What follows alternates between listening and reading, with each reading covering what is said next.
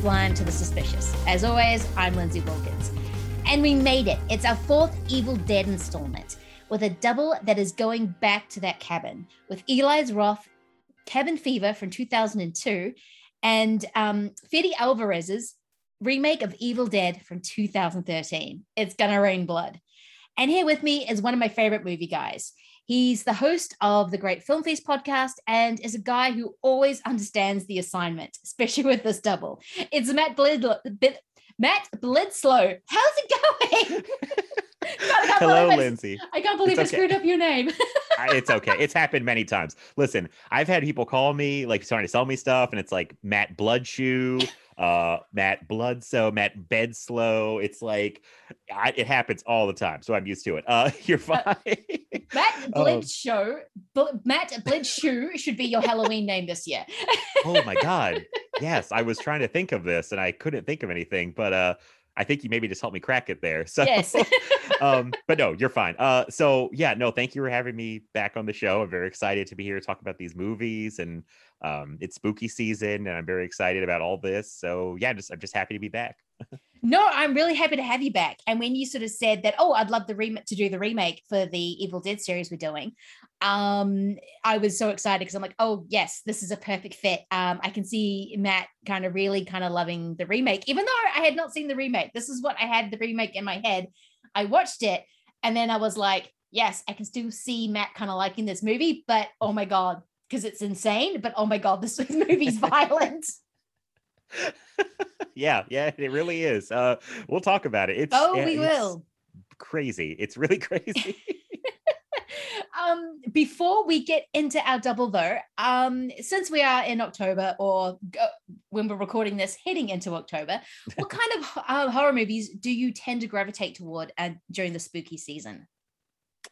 Well, I wish I had a like a better, more straightforward answer for you. But my the past couple years, I kind of just try to gravitate to horror movies that I have never seen before and kind of check off things mm. kind of off the, the the horror fan list, you know, like um kind of bigger movies. It's getting harder because I've seen a lot of the bigger horror movies, but um just kind of going through and like looking and thinking, oh, what have I not seen? And um I kind of I kind of make my way. I try to watch like a mix of everything too. So I, I, it's like I'll watch slashers and ghost stories, and I'll go back to the Universal monster movies, and I'm trying to watch more um, Hammer horror stuff. Um, and so I'm really all over the place. like, uh, but mostly the goal is to try to uh, watch some horror movies that I've never seen before the first time for the first time in October. So um, that's kind of my i guess my answer. So it's not, it's not as straightforward but yeah i'm all over the place in october. I'm just watching a lot of horror movies oh no that's what i do. This year i've decided to make days because i i always have like massive oh my god when i'm going to watch? anxiety during october. So i'm coming up with like theme days. So i've got like an action horror day a japanese horror day. I've got like a 1930s horror day or pre-code kind of universal day. So i can just kind of go oh okay this is my parameters for what I want to watch kind of thing. Um, yeah, the only thing I tend to that I watch every year is the 1931 Dracula. Um, but yeah, I like you. I you have a very eclectic movie taste, and um, yeah, so I can definitely imagine that. And I'm the same way because I'm just like, well, there's so many movies I haven't seen.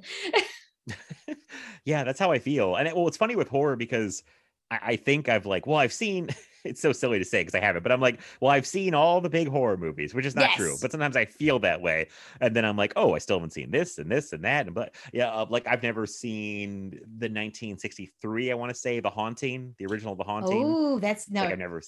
Yeah. yeah. uh, I'm trying to think of other one. I've never seen that one. I've never seen. I had one this year. I was going to see like a big one. Um, there's quite a few. I mean, horror is such a deep, deep genre. Um, you're never going to see all horror movies, but um, I mean, yeah, it's always exciting to keep digging because even like some of the weirder, low budget, off the beaten path type stuff is you know fun and interesting. So always more to discover. oh yeah, because I finally bought my first Vinegar Syndrome uh, Blu-rays this year when during their halfway to Black Friday sale, or anyway, their mid-year sale. Um, and so I'm kind of looking forward to digging into them for Scary Movie Month because um, like something like Don't Panic. Um, there's a couple of other ones that I've bought that I've realized, oh yeah, I have these sitting on my shelf now that I can actually watch, and these are going to be well, Vinegar Syndrome's whole thing is it's off the beaten track. So uh, Yeah. looking, looking forward to that. I, I hope me and Keith sold you on some of those back when we did that Vinegar Syndrome episode. No, you did. May. Yeah, you did. Okay, uh, yeah, yeah, yeah. Sudden, uh, well, it's not horror, but Sudden Fury is one of my favorite movies, discoveries of the year this year. So, um, uh, thank you for that, by the way. Oh yeah, you're welcome. It's so it's so good. It's so good. so Um, good. Yeah.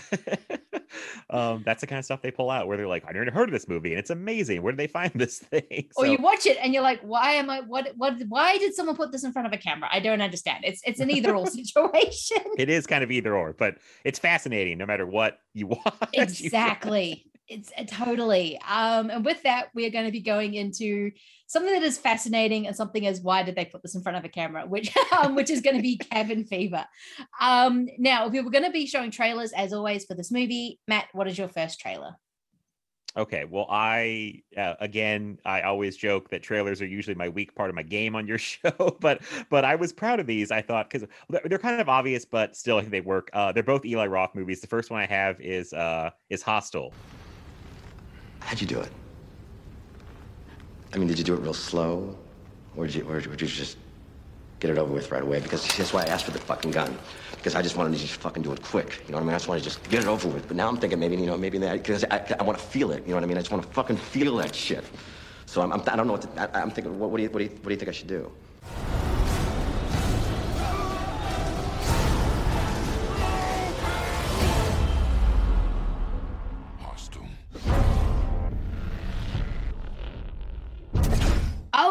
Oh nice still one i still have yet to see um Oh, okay.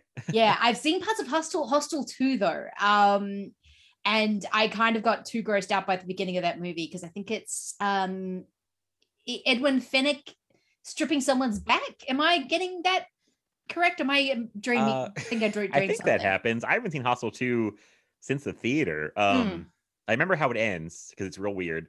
Um, I mean, that's Eli Roth. And uh, uh, I think that, I want to say that happens. I think that happens. Yes. Yeah. Um, no, Hostel's one of those movies that I need. I actually might try and watch this um October.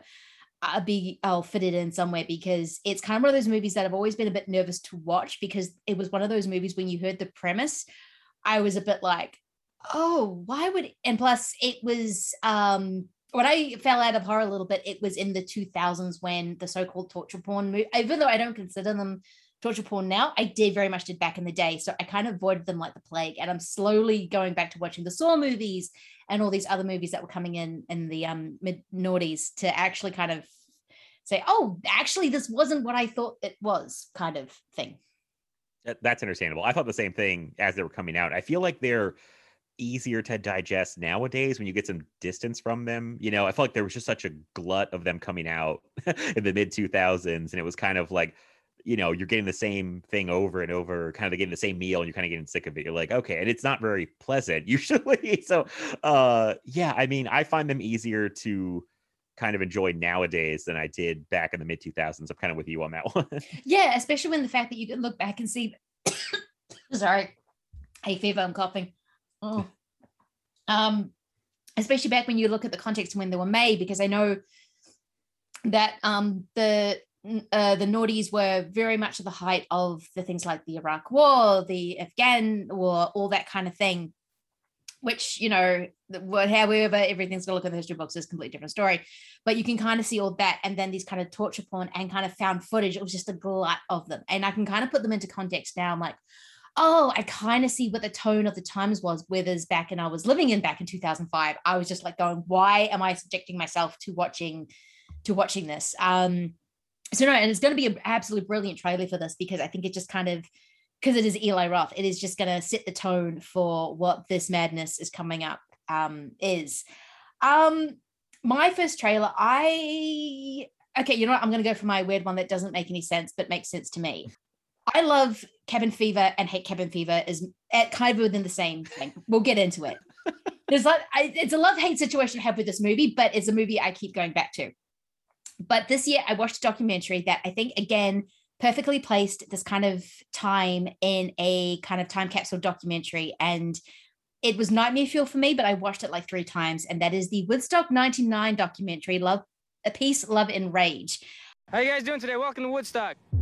There is a sixth sense that you develop when you spend your life going to venues. Woodstock, baby. I can tell you a hundred feet away what the energy in that venue is going to be like. It was not your parents' Woodstock. We got off the bus and I was like, something's not right. It was like thousand degrees. I think we should leave. It's so hot in here. Water was four dollars a bottle, which is a ridiculous cost. The porta potties unusable. You had kids rolling around in what they thought was mud. In an environment where exploiting women, you could get away with it. You could feel something bubbling. Yes, this makes no sense to Cabin Fever, but if I'm looking for a specific tone of what 99 to say 2004 was, it is this was it is Woodstock 1999. Um, a lot of anger, a lot of why are people listening? I this was not I was a perfect person to go to this festival, yet I would hated every single bit of this music. I was not a Korn fan. I was not a Limp Bizkit fan. This was not my sort of scene. And watching this documentary was like watching Nightmare Fuel, especially when you're looking at the crowd and just seeing mm-hmm. the sexual assault soup.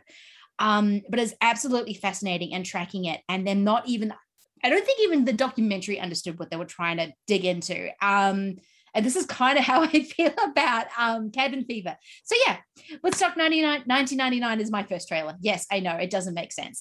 yeah, actually, I think it makes a lot of sense. And yeah. I, I only laughed in the middle of that because you were like, I wasn't a Korn and Bizkit person. Listen, 12 year old Matt Bledsoe was a total Korn Limp Bizkit person. uh, and I did not know. I remember watching Woodstock. We talked about this on my podcast a little bit. Me and um, and Brandon Streisand, he was on, and he yes. wrote a, great article mm. on this documentary about Woodstock 99 and we talked about like it's fascinating to watch a documentary um as a like a time capsule of of then because it's so like you're like oh this is how things were i almost forgot like i was alive and watching mtv during that weekend and being like oh i wish i was at woodstock you know like all my favorite bands are there um and then to watch this documentary i heard about bad things happening obviously we saw it happen like live on tv like yeah. fires and like but then you hear about the sexual assaults that are happening there and like there's all these awful things going on. And it's like there's a lot of like I'm with you on Cabin Fever. I don't want to jump ahead too much, but I, there's the good and there's bad. And the bad is like the stuff that is stuff I wish we could just leave in like the early 2000s, late 90s, like some of that kind of culture that was like, oh, this didn't age well, you know, that kind of stuff. Yes. And yeah. There's a lot of that in Woodstock 99 and a lot in Cabin Fever. And yeah, they're very close together. And um, yeah, so I, I think it makes a lot of sense actually. I, when you said it, I was like, okay, yeah, this actually works. So I I, I like I like that pick a lot. That's good.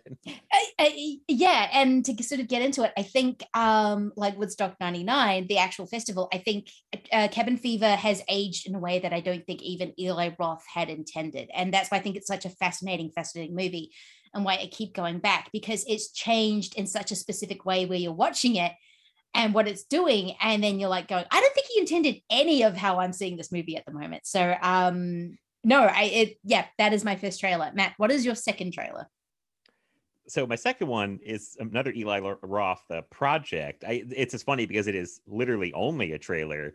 Uh, if you saw Grindhouse, yes! uh, he did a trailer for a fake movie called Thanksgiving, which I in the town of Plymouth, Massachusetts, the fourth Thursday in November is the most celebrated day of the year. The table is set. The festivities have begun. But an uninvited guests have arrived. And this year, there will be no leftovers.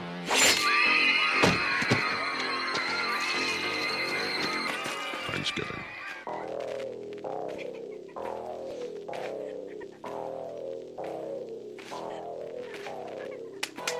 White meat, dark meat. All will be carved. Really wish he had made at some point because the trailer looked like a lot of fun. Um, so yeah, Thanksgiving is my pick for the trailer. Here's the thing. Um, I wish he made this movie, and I wish Rob Zombie had made his what is it, SS Wolf Werewolf Nazi? Is that my thing? Um, uh, I mean, SS Women She Wolf of the I can't. Yes, yeah, something yeah, like that. something like that. I mean, they were. I mean, they were both kind of playing on these different genres. I mean, they made two machete movies, which I both, right. which I have watched and both enjoyed to very differing effects of each single time I've watched these movies. but yeah, no, I would have loved Eli Roth's um, Thanksgiving horror movie. I think it would have just been, I mean, that's a really fun trailer and it's going to be absolutely perfect because I think it really captures um, his sense of humor, which is all through Cabin Fever. So no, that is perfect, absolutely perfect. That's what I was thinking of. I feel like that captures his like sense of humor a lot in Yeah. that trailer to uh to put to kind of give you a setup for what Cabin Fever is going to be. Um, and also back, I want to see every fake uh trailer become a movie in Grindhouse, like even the Edgar Wright one. Don't. If you are thinking of going into this house. Don't. If you are thinking of opening this door, don't. Which oh, I think don't, yes. was the one I always kind of thought like I wasn't I didn't think it was as good as the other ones, but like watching it again, I'm like, oh, don't maybe the best trailer of the whole bunch. I don't know, but um, I love them all. Like I wish they they might have all not worked. Like we saw Machete. Like I, I like the first Machete a, a good amount. I didn't like the second Machete that much, but um, you know, it's uh, it I, you know I'm still glad it got made. It's a fun Yeah. movie, but. It, these all probably wouldn't have worked like as well as the trailers, but I kind of wish we had those movies. Me too. And I think don't kind because each of them got a very specific genre, which they kind of made a trailer out of, which was I think was kind of the genius part of it because it kind of gives you this like sample of the different exploitation. Um, but don't it really sort of captures that early 80s. Don't go in the woods, don't answer the phone, don't go in the basement. I mean, it's all this kind of very um I mean, those movies were completely silly, dumb, and ultra violent. And um, no, I think that I think Edgar Wright making a really ultra, ultra violent, silly, silly movie, I think um would be ma- magical, even though I am dying to see last night in Soho. I mean, just shaking that I'm so excited for it. But Me um too. I'm excited. Does that come out later in Australia come out at the same time? Because I think here it's like the end of October. look, uh where I am at the moment, who knows? Oh, but that's true. Sorry to rub it in, but um I hope you get it uh, as, as soon as possible. yes um australia look i know melbourne's having a week with friggin' anti-vaxxers but just just sorry you don't know what i'm talking about matt but just get vaccinated please i i need to go back to the movies please i won't get into what's happening in melbourne it's melbourne's having a week let's just say that um well, the good news, if this holds, I'm looking on IMDb and it says you guys should have it a week earlier than we do. October Oh, 21st is the schedule. So you should get it week before the United States even does. So Actually, I yes. I know that I know definitely they're going to be allowing um, rooftop and outdoor movie theaters in October. So I'm really hopefully um, I know there's one theater's got a rooftop theater and they've said we're opening in October. And I'm like going, yes. So I might have to um, definitely be going to that. Um, so yes, I am be very, very happy to see um, last night in Soho. It's going to be a magical, magical moment. And now going into my second trailer, which is maybe not that magical, but I'm going to go for an exploitation movie. Or speaking of Australia, uh, exploitation uh, movie called Long Weekend from 1978. Listen to the sound of evil. It is out there, waiting.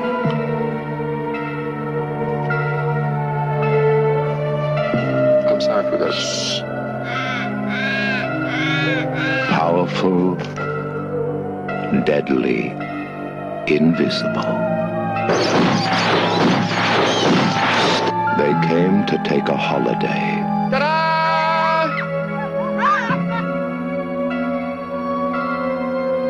Now they are running for their lives because something is out there. Couple goes into the Australian bush. They are awful. They're about to break up, and they just kind of generally awful people in general and pollute everything and just kind of cause havoc in their wake.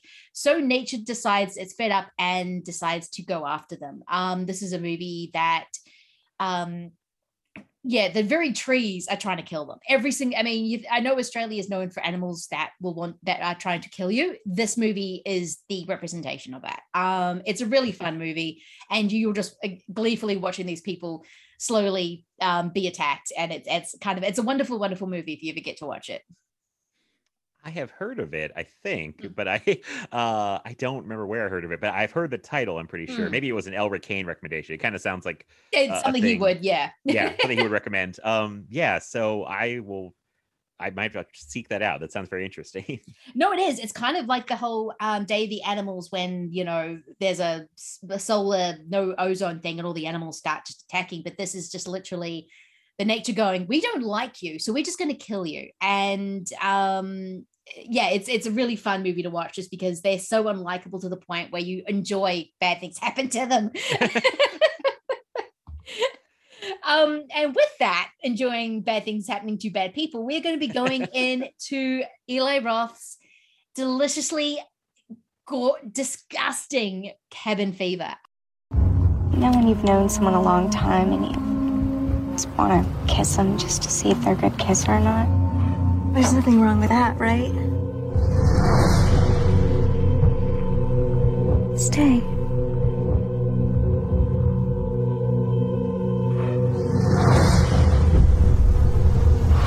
I feel nauseous. Well, it's not funny.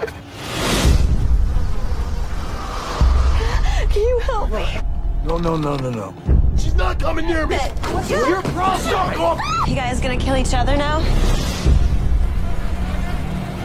You don't look so hot. Help me. I need, need a doctor. I don't want to get sick. I don't want any of us getting sick. We just don't want to get it. I see we got here right now. He's coming towards us. All right, back off. Oh! He looked like he was skinned alive. The party man. Is it safe? Don't worry, I'm healthy. Leave us alone! Somebody help! Now, I only saw this last year for the first time, and I've already seen it three times. Um, where did you first see Cabin Fever? Uh, funny enough, this was kind of a. I felt like this is like a weird mainstay of my high school years because I was right in the middle of high school in 2003, and I feel like this was one of those movies where people would tell you about it, like, "Oh man, you guys see something about Cabin Fever? It's crazy." You know, it's one of those type movies. Like, it's like, "Oh, it's so gross." Like you did, and so I remember I feel like I saw it a few times, like at friends' houses or something, or like on TV because I'm like, "Oh, I gotta try to watch this Cabin Fever movie. It's so crazy." Um, and I remember I don't know if I even liked it or was fascinated by it, but um it's it's memorable. I'll I will say that it's very hard to forget. Although I had kind of forgot like all the weird humor that he drops in like, to Yeah, the movie. So much weird off kilter stuff. Like it's uh um and at the time I had no idea who Eli Roth was. You know, I had no Oh, idea yeah. anything about this guy as a person. Um, and now I feel like he's become a personality like Tarantino, where he's always out there on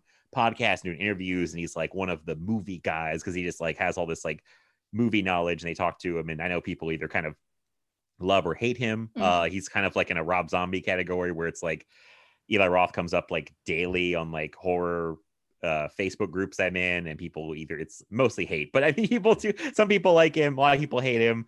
Um, but at the time, the movie was like a weird, like out of left field kind of what is this type of thing? And I remember just once it was on, like you couldn't stop watching it. But you know, it's just I saw it. I saw it a few times and never watched, never really revisited it. I don't think until maybe like once in the past 15 years and then watching it for this so this was uh, very interesting but that was my first exposure to it was like way back in high school when it was like oh you got to check out cabin fever it's so crazy I, yes, I absolutely agree with the.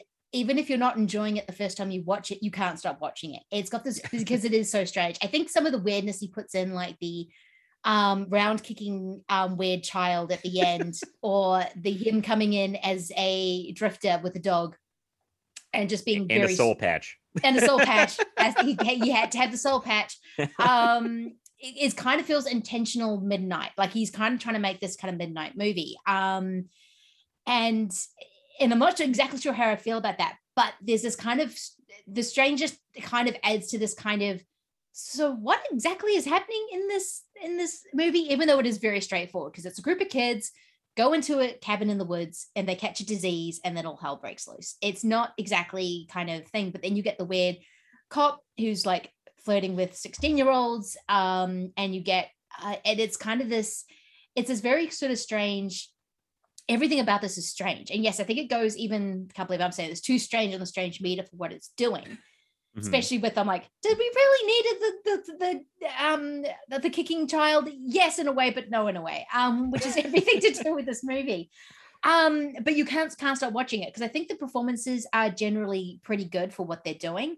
Um, though Bert as the uh I think he's played by James DeBello is the worst. Like I just was like, can someone please shoot him? I just even though you everyone knows a guy like that, it's not, and he's always in that friend group where you're going, why is he in this friend group? But there's always that guy who's in a friend group that you see, and you're like, I don't understand why they're friends with this asshole. But that does actually feel quite um natural. And yeah, and it's all about the gore and everything. You're right. The first time I saw it, I think I was uh, doing a my own uh, all night marathon where I was just staying up all night in my house because I couldn't go out to movie theater and do it. And this was kind of in the late night slot, and I was kind of watching it, going, "What is? What am I watch? What is gut? What? What?" Um, and then I had to go back and watch it again, and then um and then i watched it third time and now i kind of finally think i'm settling into this thing where i kind of know where i am and now i and now i'm more fat but every time i watch i'm more and more fascinated by it there's just something out of time but within time um it feels like it comes out of nowhere but it feels exactly like a 2002 movie it's just it's all over the place and i kind of love it for that if that makes sense it does make sense because I oh I was wrestling with this because going into this double, I thought, well, I think I really like Cabin Fever. I think, and then I rewatched it and I was like, do like Cabin Yeah. Fever or do I not like? I'm I so torn, and there's so much to unpack here. Like I oh my god like, there's and well for ah, god i don't know where to begin so the first thing that's crazy is this movie plays completely differently post covid yes like this becomes very different uh in this day and age like it never played this movie before like this whole idea of you know when they i'm thinking specifically when they have to isolate um jordan ladd's character in the Yeah. barn and nobody wants to be around her and uh you know you know we keep you out here and them just being very cautious and suspicious of each other and you know it just all this stuff that uh, Eli Roth definitely couldn't predict in 2002 you know that that it would play like this in the future of I, obviously COVID's not a flesh eating you know bacteria but you know just the idea of like people not wanting to catch something and isolating themselves and being very paranoid and that whole thing that was fascinating on this rewatch so It really was because I sort of watched it was I was in the middle of COVID, so it kind of made sense. like, oh yep, this is cool. And then watching it now, I'm like, oh yeah, this is hits me a lot differently. Like I've watched it at three stages during the pandemic, and each time it's hit me completely differently of how I take it in. But I think you're right because this virus in the movie is a lot more visual because people kind of disintegrate literally in front of your eyes. They're like their skin just kind of falls away from from their body. Um, which makes it sort of that more disgusting, especially with the legs shaving scene. Um, but at the same time, yeah, it's that kind of thing of something that's invisible that you don't want to get. And it's kind of how you freak out. I mean, multiple people have had very different reactions to this um, virus and especially what to do about it. But that kind of thing when you're stuck in a house with someone who's sick and they cough or they just do one little thing and all of a sudden you're like oh no that person must get out. Um it's the plague. Um shut your doors. And it's especially how they treat the guy the who wants to who's basically asking for help.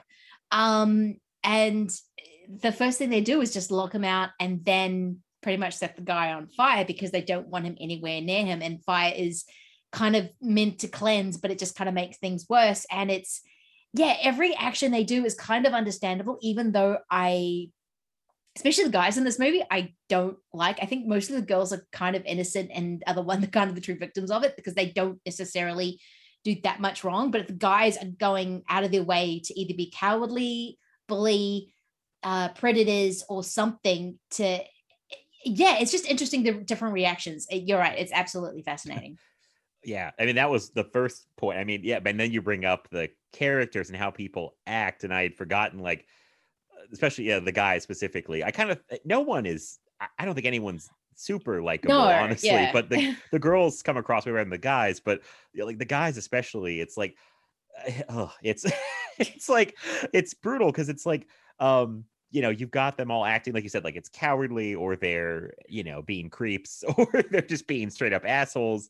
Um, and uh, you know, I kind of forgotten how bad that stuff was. I don't know if it was like more accepted back then, or I don't know if you know, like, but I'm like, these guys were unlikable. And then I, then I started to think, like, does Eli Roth is he writing them to is he writing them like as a reflection of guys he knows or someone he is you know who he is or is he does he also think they're terrible you know i i really don't understand his mindset or is it kind of like all a big joke to him because the movie could also come across as like all kind of one like everything's funny to him. I don't know. This is the thing that got me especially watching it this time around because um you don't know because i think watching it back then there are very specific three types of four five types of personalities.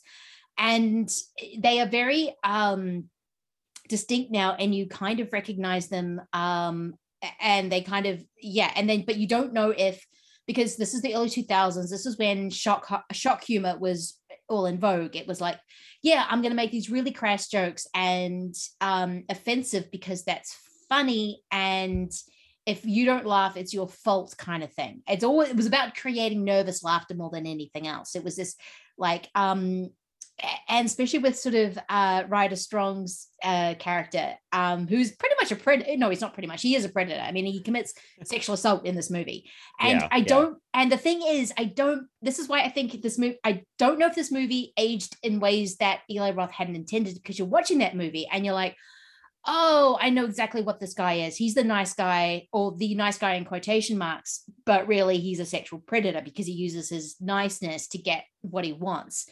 Um, and he's very clingy and he's very needy. And then he'll watch a naked woman in the window for far too long and he'll sexually assault um, Jordan Ladd's character.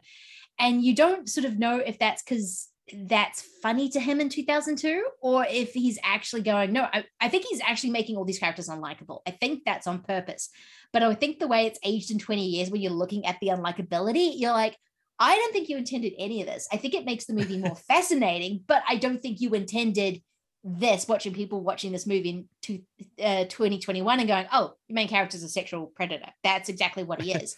We've had Yeah. um, Promising Young Woman, we've had all these conversations, Me Too, all these kind of things of like, that is outright assault. That is not wrong. That is not a joke. But at the same time, I love the beat after once he realizes what's happening to Jordan. Um, it's yeah, there's as I said, you said there's a lot to unpack, and I think that's the thing why, is in did he intend this or is he a secret genius or was he thinking oh i think this is funny and you're watching it now going oh this is a lot to unpack right. I, I don't I don't know if Eli Roth is like, is this is he critiquing people? Is he just making them unlikable and he doesn't really he's not thinking about it? Um yeah I don't know. Like from what I know more about Eli Roth now, like uh he I don't know. I still don't know much about it. Like I can't figure him out because like uh I feel like he almost gets too much crap. Like I I definitely feel like he loves the horror genre and like he knows his stuff and like is very passionate about like being a champion for horror. Um but I I can never tell if he's like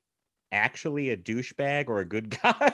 like, and I feel bad saying that, but I'm like, I go back and forth. Like sometimes I see him like, oh, he's okay. And then sounds like you kind of seem like a douche. I don't know. But he I will say one thing I know about him too, and I don't I think this is kind of well known. Besides horror, I know he's like obsessed with like the uh late 70s, early 80s, like kind of like sex comedies. Yes. Um, and he's like encyclopedic. He was on some podcast, I can't remember what it was, where he knew like all the um the movies that made me and because you know we talked about a lot of sex early sex comedies on that episode as well it might it might have been that. I, I Yeah. a long time ago, and he I was like, wow, he's as encyclopedic about these like sex comedy comedies as he is about horror movies, and so I feel like he's really trying to mash those up in Cabin Fever, and it's such a weird tonal mix. You know, it's like, uh, and the sex comedies, there's a lot of things that now would be considered, you know, uh, creepy or sexual assault, even. You know, and Mm. I'm like, is he just not? You know, to him, it's just like, oh, I'm just doing my 80s sex comedy thing. You know, it's no, it's no big deal, which probably was what he was thinking. But um, so yeah, not just post COVID, but like post Me Too movement, Cabin Fever is like a very different movie too. And I don't know what I was thinking because I remember thinking like, oh, Ryder Strong is like the hero of the movie. And then watching it this time, I was like, oh no, he's not a hero He's at the all. I, don't- I think I was just I was giving him goodwill from watching Boy Meets World as a Yeah. kid. And he was Shawn, and you know, and it's like, uh, and then but now I'm like, no, he's like the the worst person, I guess. I mean, it's like he's really awful. And I had forgotten. I was like, oh my God, he's just yeah. So it's the movie is like oh, it's so there's it's so fascinating. This movie, like I still don't think it's like great, but I just there's so much discuss. There's so much to um kind of turn over in your head about like what Eli Roth trying to do, what the movie is saying, like all the weird touches. I mean, yeah. So it is because I think you know, yeah, because I yes, I think he has persona that he likes it. There's a persona of him being a bit of a douche, but when you watch any of his movies,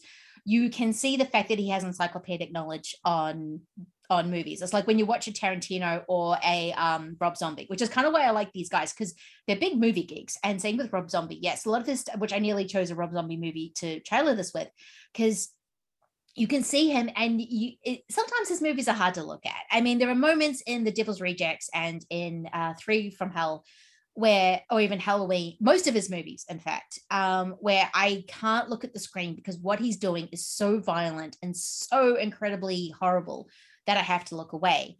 Um, but then you'll see these moments of him just kind of reveling in the fact that he loves movies that he loves the marx brothers that he loves silent movies that he loves all this other stuff. And Eli Roth does the same thing. You watch any of his movies, um, because I've only seen like a Green Inferno, um, a little bit of I guess Apostle too, and and this and uh, the how the uh, House with the its walls, which is brilliant. Again, you can see all these touches of him going. I like adventure movies from the 1930s and 40s um, because it's got those elements in there. It's so weird that he does these things and then you're watching it and you know there's something underneath ticking along. You know it's not just what you're seeing, but at the same time, I don't know if he I think he meant to make his characters unlikable. I just don't think he meant to make his characters unlikable and within the context of which we're watching it now. Even the um, other two guys, I mean, the guy who runs away is just bolts, leaves his girlfriend to die. right. Um, girlfriend, yeah. you got the bully who's just like pushing, even though he's making technically he's on the right for a lot of the time, but he's such an asshole about it that I'm just like, I hate you, Bert. You're the worst. I mean, I would hang out with Shelly from friggin' I actually love Shelly from uh, uh, Friday the 13th, part three. But you're that kind of character, and I don't like you, and why are you on screen? Um, and even sort of the the girls, I think, are a bit too maybe flippant about things, and it's just, yeah, it's yeah, it's this kind of weird thing. I think he made this movie because he thought it was funny. It's cool. He likes sex comedies from the 80s. He puts that stuff in there. He loves horror. He puts everything that in there. And then he wants to make it visceral and gory and weird. And I think the gore is the best thing about this movie. I think it's so disgusting that you can't help but watch it because it's like, Ugh.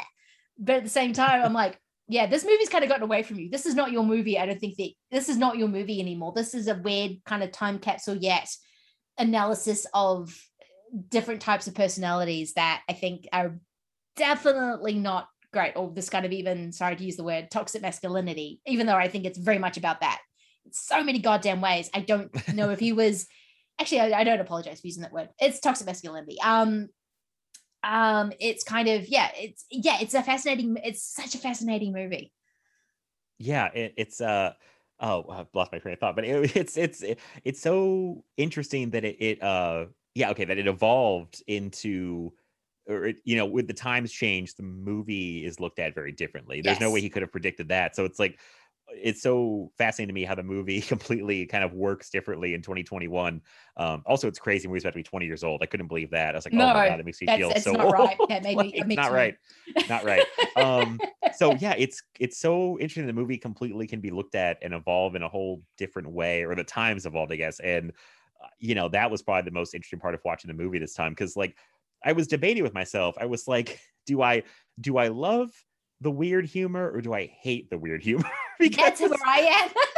okay, I'm glad you're with me because I'm like, it makes the movie memorable for sure, but I'm like, is it good?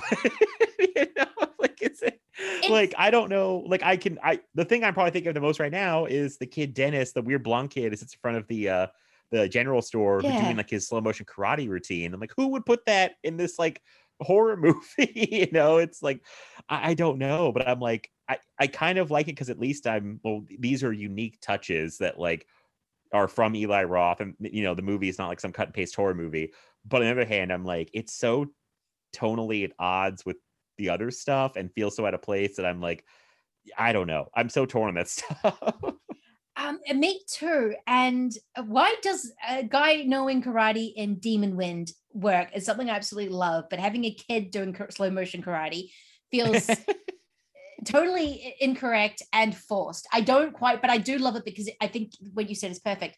This is not a cut and paste horror movie. This is a movie that has thought behind it, that wants to make an impact, that's going for very specific reactions, very specific to the point where he's putting himself with a soul patch, a weird blonde kid who bites and does slow motion karate, um, and a weird police officer in it. I mean, they're very specifically designed because he wants the audience to go laugh. What? Uh, he wants the he what he's obviously going for a laugh. He's obviously going for a confused laugh. He's obviously going for that what the hell am I watching kind of thing throughout.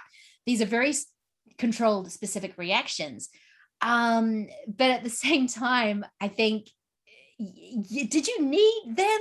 I mean, you could have made a straightforward horror movie, and I think still people would still be talking about it because you have a woman in a shower shaving her legs and her skin comes off. This is not, yeah, you you already have a really good horror movie within that, but yeah, because he's a he's a big old nerd, he puts that other stuff in it because he's gone to movie theaters, sat there and watched probably a midnight screening of Demon Wind, and you're like, the magician knows how to high kick. What?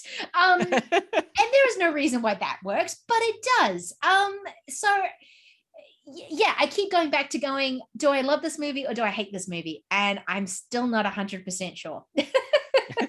yeah, that's exactly where I am. Um, and oh, I know I was gonna say earlier. I want to go back to you said about like the gore and the just how that looks. Uh, I will say that stuff's really memorable Oh, too. yeah. So it's a weird. You remember this crazy comedy, and you remember just the gore because like this is a very like to me very scary horror idea with this flesh eating uh, bacteria, this this thing because it feels closer to reality, and it's not like a killer that you can kind of run and hide from and attack. It's just gonna you know you get sick you get sick Yeah. um and i man the, i gotta give him credit it makes no sense that uh she is shaving her legs at that time i don't know why she's shaving her legs there's a crisis going on but uh that image of her you need to be clean. It just, yeah. it might help i don't know i've never shaved my legs but i thought maybe it's a relaxing activity for some people It is, but yeah. you know okay well there you go so she you know that image of her shaving her legs and you see and she's kind of revealing how bad her skin is damaged and it's so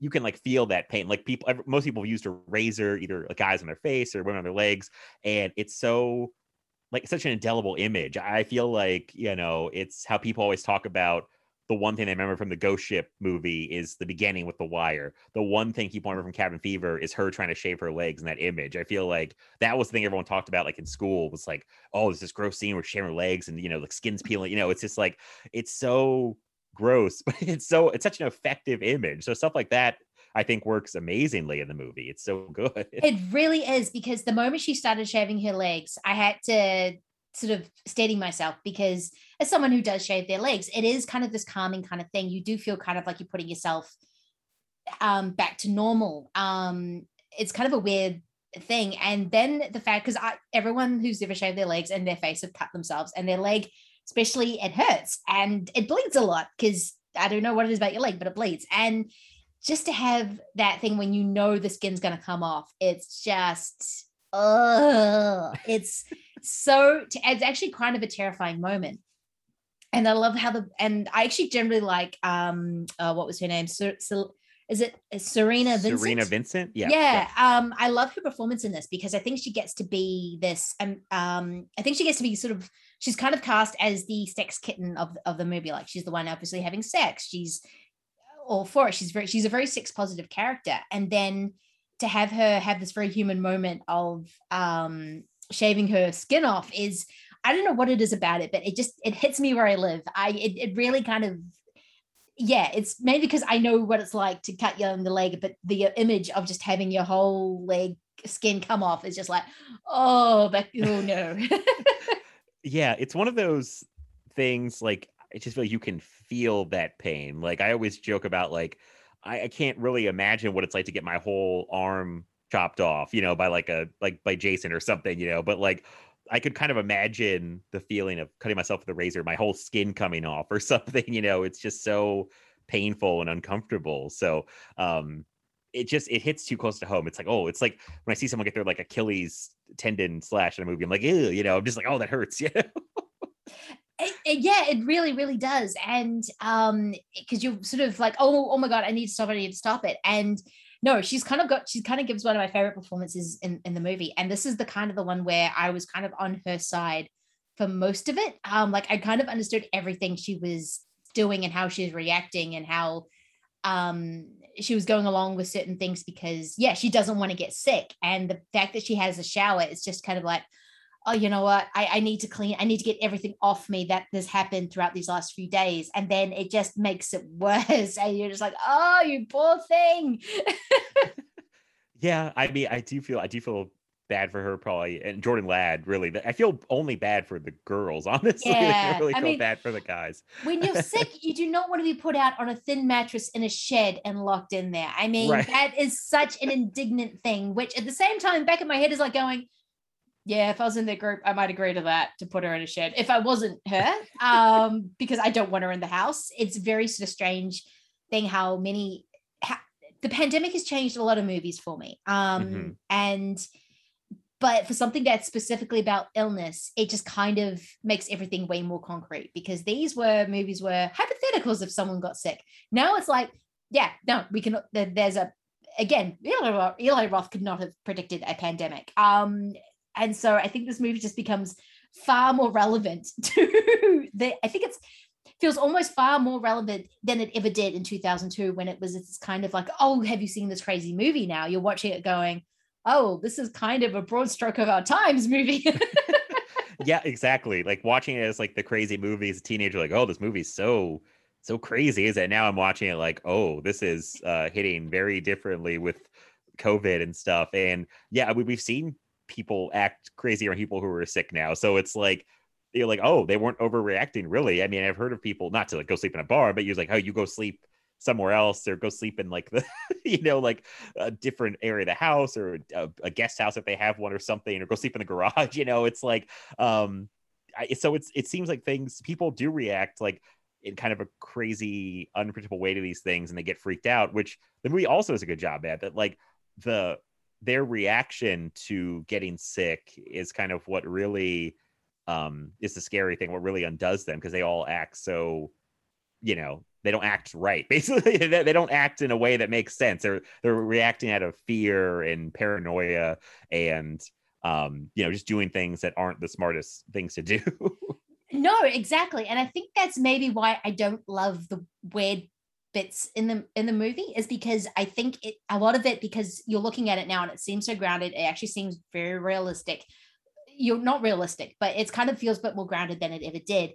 And then you're watching these weird kind of moments with Eli Roth going, "Hey guys, how's it going? I'm a weird dude," and you're like, "No, don't do that. Come on, this is not. It's not like watching a movie from 1990." Well, kind of, I don't know. It's it's a strange movie that I think hits in a very different way. So I don't particularly want those weird bits that are kind of trying to make me laugh. Um, I'm not sure I want to see this movie as a comedy, and it and he keeps trying to make me laugh, but I don't want to laugh. I want to kind of sit in this gooey, horrific mess. So maybe that's why I don't love um, the odd moments as much as maybe I would have if I saw this movie back in 2002.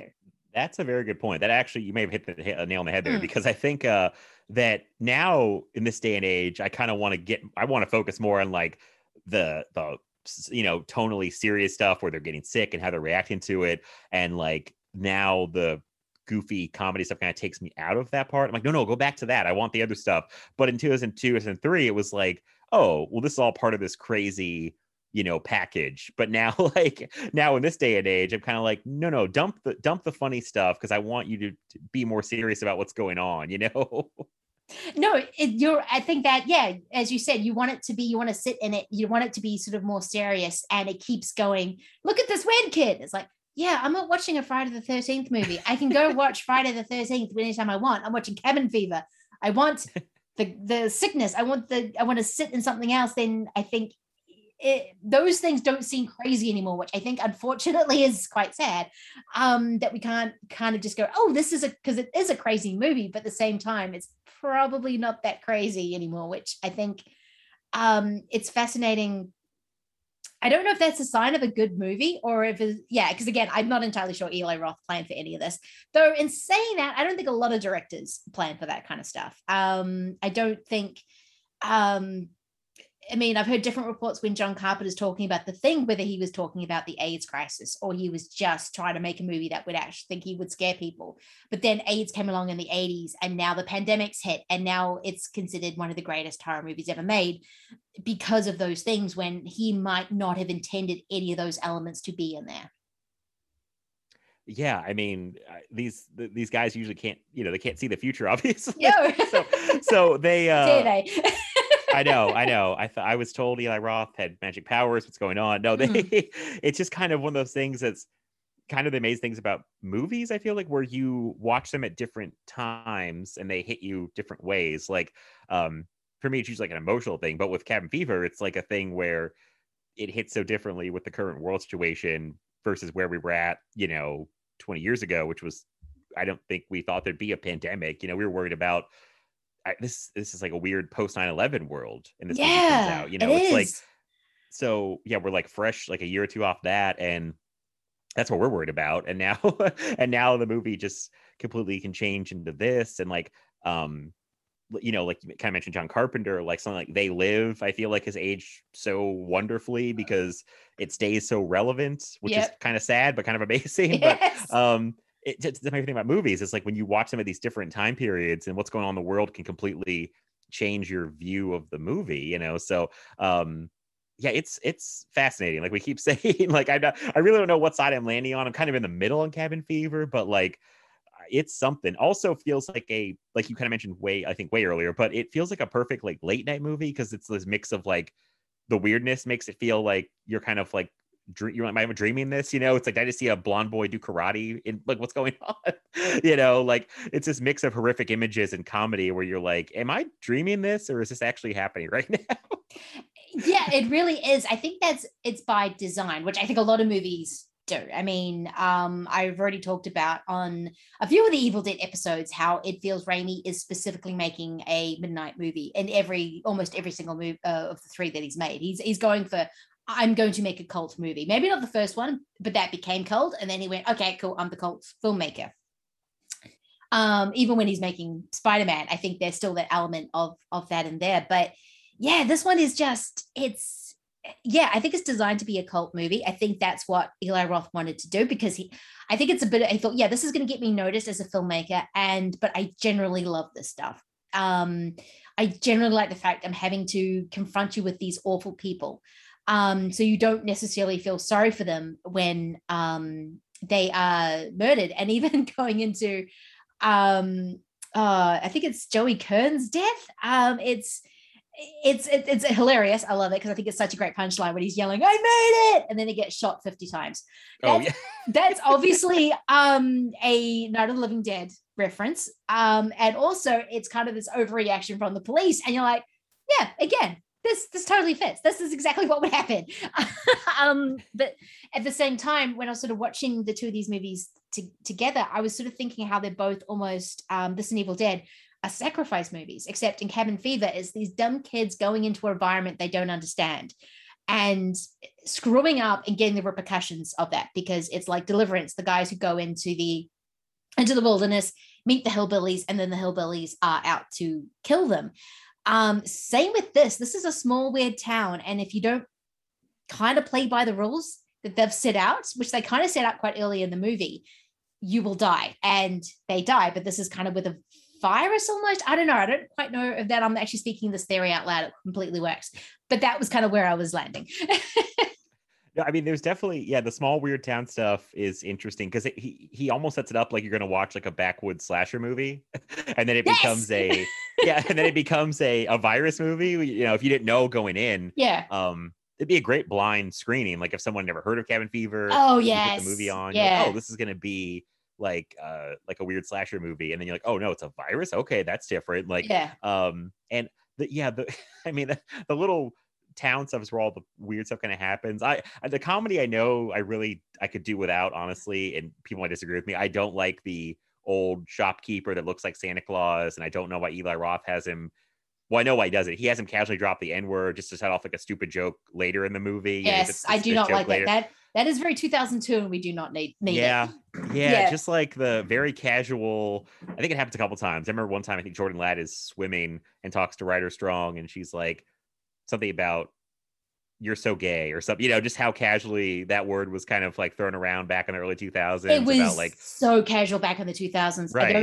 it's- yeah, it's um. If you don't remember the early 2000s, if you unfortunately, if you're a certain age, I am was guilty of this, and I actually had someone who said, "Don't say that," and he was uh, he was queer, and um, he said, "Look, don't say that. That's really offensive." And then I sort of went.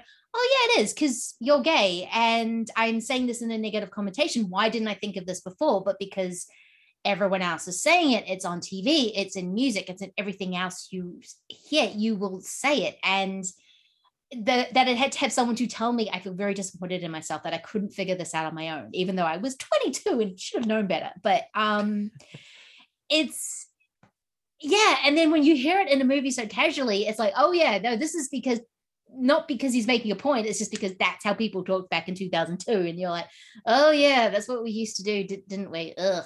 Right yeah yeah yeah. I'm not, Yeah. like, not proud of it. I mean that's it, it's and it sounds terrible but it's like that that is it was so common. That's because when they said it i was like oh that was so casual throw that around. It is messed up because they're throwing it around it's always like in a negative way it always you a negative way yeah. So i just don't know why you know i don't it was just so mainstream and like you know i don't think the voices were loud enough to to tell people like um you know hey that's not right you know i, I just i don't know what was going on. I mean i was a teenager and uh you know not uh i'm i'm with you. I was- saying stuff like that and not proud of it now and just kind of going along with the flow of things everybody else. So um and if you played a lot of online video games around that time in the 2000s oh my god it was like it was just thrown around like you know and and but and the you know it was just all over the place. So um i was happy when i watched this like, oh we've really we've really evolved since 2002 like really moved on. oh yeah. And uh yeah you know it was yeah it was just at least in that way which is good. Yeah i was like well that's good. We've we've made progress in that regard. So Yes. um, yeah yeah i it's just again another fascinating kind of time capsule moment of early 2000s you know?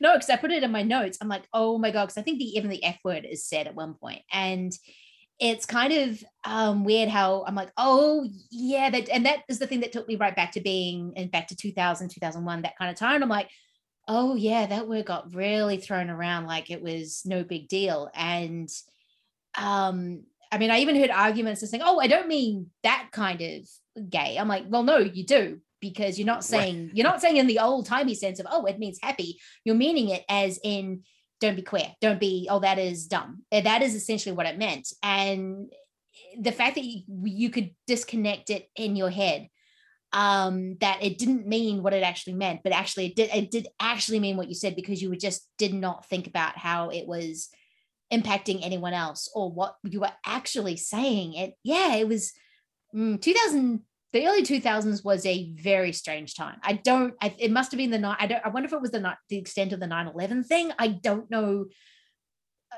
I think it maybe started a little bit before that um but it was a weird time. Yeah it no it really was. And i i think that again the going to that woodstock 99 documentary kind of highlights like and i was alive during this time. I like i have fond memories this time but like i feel like culturally we were kind of in like a a weird i don't know what to call it like kind of a garbage dump period like because it was like the rise of reality tv shows Yeah. it was like I, I feel like somehow the and this is united states kind of specific but like the clinton lewinsky scandal kind of changed how we like talked openly about stuff and there were a lot of like trash like um talk shows in the late 90s like Yeah. it was a very like trashy like time for culture honestly like between like mid to late 90s to like maybe to late-ish 2000s like because even like um uh what was it? I saw some movie recently that was like a 2005 movie and it's a real portrait of 2005 because it's very like talking about how like kind of media was so trashy at that time and like everything was very like um about reality shows and kind of celebrity gossip culture and like we were just like a real low point i feel like Yes. culture We were all about what happened to Britney and Justin. Like, you know, it was Bennifer before they got back together now. But yeah, so yeah, because it's just so fascinating. Like I look back on the time fondly, but I look I also think like wow, culture was a kind of like a a bit of a, a low point because I think it was yeah pre 9-11 i feel like there wasn't much going on that's part of the woodstock documentary about like people were trying to get angry about stuff but there wasn't much to wasn't- get angry yes. yeah Yeah. They were it was like getting an engineered yeah it was it was getting angry that MTV was playing Backstreet Boys, and um, it's like, oh no, you're catering toward 15 year old girls who, by the way, have disposable money as well. So not surprisingly, that's a whole other different conversation. But you're right, there wasn't that much to get angry about, and um, and this kind of movie, you kind of feel that as well, especially with like the Bert and actually with all three, all of them, they're all angry, but for no reason whatsoever, and you're just like going why are you guys so angry? It's 2002. I mean, yeah, okay, 9 11 has just happened, and that's a lot to be angry about, especially what happened for on 9 11 and what happened after 9 11. But that, again, different conversation. Um, and you're like, why are you guys so freaking angry at your middle classness? And then it's just, you're right. The, the early 2000s was very trashy. Um, it was all about navel rings and tongue piercing and and and reality TV shows and um trashy talk shows and people getting beaten up on stage on them. I still remember watching Austin Powers where they were taking the piss out of oh shit, what was it when he's I think it's number two uh, when he's on coming on stage as Bad Fathers. And oh yeah it, yeah, it is too i just watched this one recently and they had the jerry springer Jerry thing. Springer. And, and, they, and of course they have a fight, and Doctor Evil picks up a chair to throw it at someone. It's that very much that kind of that kind of thing. Um, and this was kind of the time I was having most fun because I was in my early late teens, early twenties. I'm like going, yeah, I was drinking, I was smoking, I was doing all the rebel. Well, I was not, even when I rebel, I'm not that rebellious, but I was trying to rebel. Um, but and kind of living on my own for the first time and this is kind of the culture I was growing up in. It's like, hmm, I think we need to have a conversation about what exactly was happening in the, the early right i mean i think people tend to look back fondly on the time period culture they grew up in Yes. uh but then you can look back and still be like well some things weren't great about that time you know so uh yeah i mean it's it's so interesting i don't know. this movie to revisit this movie now like almost 20 years later was like very eye-opening i will say like um, Very. And i'm trying to like make think cohesive thoughts here but i feel like i'm all over the place but i i, think as a horror movie it is fairly effective because the idea is so horrific um and the idea of like your group of friends breaking down and like people's worst uh nature coming out you know like their worst tendencies coming out because they're in like a bad situation and just them falling apart and turning on each other that stuff all works and is still scary stuff Yes. like I don't, I don't think the movie is necessarily like oh i'm so scared i can't watch this but it makes me cringe a lot There's a Oh, lot of yes. gross stuff like um and the humor yeah like it doesn't work as well i mean it's memorable but it's like is it good you know not everything you remember is good so um oh i'm curious what you think about the deputy character because he's a real goofy I feel about him the same way as I feel about the cops in Last House on the Left. I, I don't. Um, he's a bit. He's not Keystone, but he's kind of the two, early 2000s version of Keystone. He's like, oh yeah, the tow truck. I forgot the tow truck because the tow truck broke down and we needed a tow truck for the tow truck. It was a whole thing. Um, yeah, it's kind of one of those things that I guess, as I said before, I don't particularly want to sit in because I'm kind of enjoying the actual horror of the horror movie. I don't want the humor. Um, and I think that's part of it. It's kind of those, again, I think this is a guy who Eli Roth has loves. Um, I think that was kind of intentional because I think he loves movies like I think he loves Last House on the Left because that is a revolutionary movie, uh, for better or for worse. Um, and I think he's kind of vibing on that kind of thing um again which is why i think it's such a fascinating movie because you can see it, the history of horror and uh, sex comedies just kind of bubbling underneath and he's doing some really interesting things with it but i just yeah that stuff just doesn't work for me as much as the as the actual um practical effects of the horror and being in a hospital room and just people looking at you going oh god yeah we're just going to deal with them. We're just going to drive them up to a river and shoot them in the back of the head because yeah. We don't want to deal with this. Terrified you feel helpless in that situation. Like all your friends are dead or missing. You're by yourself in a weird little town. Um they just want to get rid of you like you're sick it's a it's a horrifying situation to think about and it's like not that you could imagine yourself in that situation it's not that far removed from reality you know no, it's like especially what's um, happened with uh COVID. It's not that far from reality. So Ex- yeah, exactly yeah like um so yeah that I, I that also reminds me i'm glad you brought this up because i was trying to think what the other I, I didn't i don't think i was ever very keen to all the references eli roth is making this movie to other Mm. horror movies like very direct references like the bunny thing in the hospital really feels like the shining moment. Yes, when you and then there's the um of course all the evil dead stuff with the cabin in the woods. Mm. there's uh, like some of the red kind of pov yeah, stuff. And then like the direct direct take like shot from texas chainsaw massacre behind cerina vincent walking up to the house like same angle yes, like on her butt basically. Yes. and i'm like oh it's texas chainsaw massacre. Like i forgot how like obvious eli roth was with his um horror references which i think in 2002 was like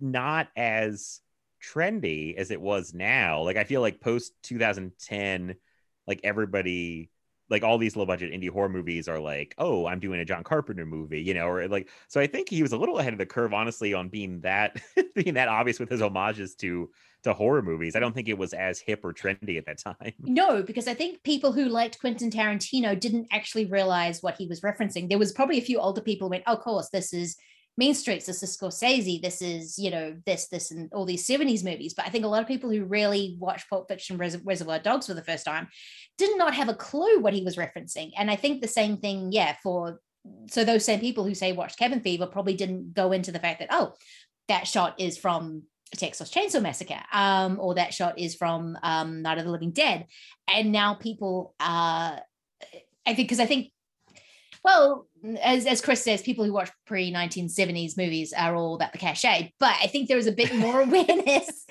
I love you, Chris. Um, um, I think there is a definitely more awareness for certain kinds of older movies.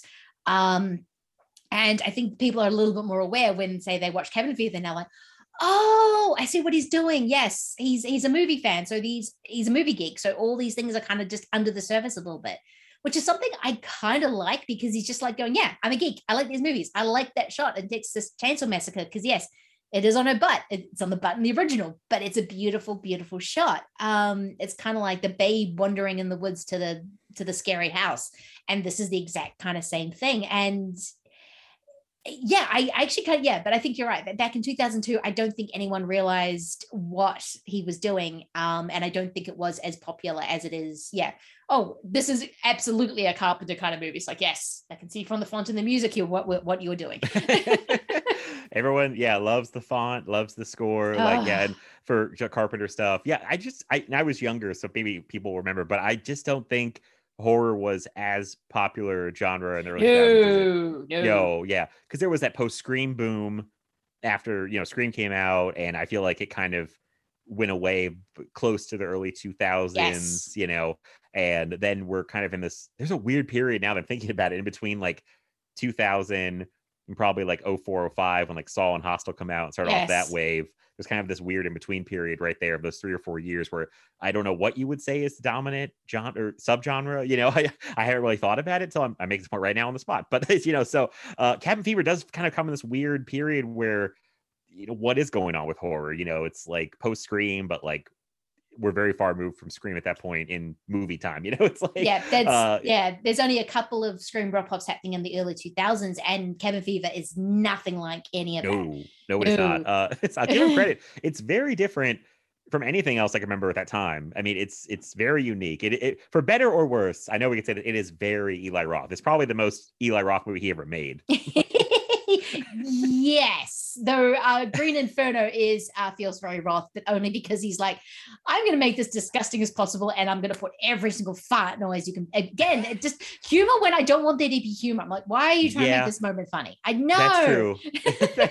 I I forgot about Green Inferno probably because I want to forget. I really don't like that movie. Not a great And, movie, yeah, no. the fart noises, the stuff like that is like, oh my god, like why we're like why Eli Roth, like why? Um, I I think that hurts that movie more than the stuff in this hurts this movie, honestly. But uh, because that stuff could feel so tense and so scary. Like that's a whole you're in an unknown place. Um, you're gonna be eaten. you're in like a cage, and then they have like a random guy farting in the corner, and it's like way to completely just break all the, the tension. you yeah, thanks. like- uh, yeah, did not need this. I could, yeah, I mean, okay, the jungle cannibal mo- uh, subgenre is not my favorite. Um, to neither, begin with, yeah. any, anyway. So I'm kind of going in with like, okay, you're gonna you're gonna go full Roth on the yep, you're going full Roth, and then you're trying to make me laugh when I do not want to be laughing. I want if I'm going to be sitting in this kind of movie, I need the absolute dread. I need the absolute horror. I need to that. I do not need fart noises. Stop it. yeah, an- another movie I think could have been made much more effective if he dropped some of the weird, kind of more humorous stuff. Because I think the the stuff I do remember it works, like the horror stuff works pretty well. But then you have all these touches that I hate in like the movie. So it's yeah, I sometimes his his sensibilities I think get the best of him and they make things worse honestly like it's you know it's like he can't help himself with some of the weird humor touches and i don't think that yeah, stuff works he- yeah. Does he do it in Hostel? i'm trying to remember um Because that seems like a movie you do not want that stuff either, but something he'd just drop in. I feel like he pulls it back in that. Um, Hmm. it's definitely not as ludicrous as like as the stuff in Cabin Fever. It takes it more seriously. Um, yeah, I remember it working much better. Like, and there's weird stuff like and Hostel Two. I'm thinking of ends like with a very like Er Roth type moment. Um, but it's still like a horror thing, but it's funny. Um, one I feel like the humor almost like plays into what he's doing. It's definitely there's less of it for sure. Like there's Hmm. way less stuff, but I um if I'm talking around because I don't want to spoil it for you, but uh I I like Hostel. I saw Hostel in the theater and it was like one of the best theater experiences because it was me and a couple friends and we had no idea what to expect and like by the end like you know we're like throwing our hands in the air we're just like oh this is so crazy like I, I think heard- it pays I've- off really I've- well Yeah, I've heard of a few moments where because he likes to. I know Eli and he said this in interviews. I like you to sit in certain moments. I want you to sit in someone I being taken out, and just that kind of what that goo would be. He loves that kind of thing, but he also likes to make you sit in a blonde child doing karate um as well and you're just like why am i sitting in this moment Uh, eli what, what, is the point Yeah, um why are we yelling about pancakes you know why are we like, yelling what about pancakes? um, but yeah, where it actually works because it's just it's a much more lighter tone of a movie is the house with the clock in its walls, and you can tell he's really going for some really cool little horror moments, especially with the pumpkins. And I sat watched that in the theater. I forgot it was a public holiday when I went and saw it.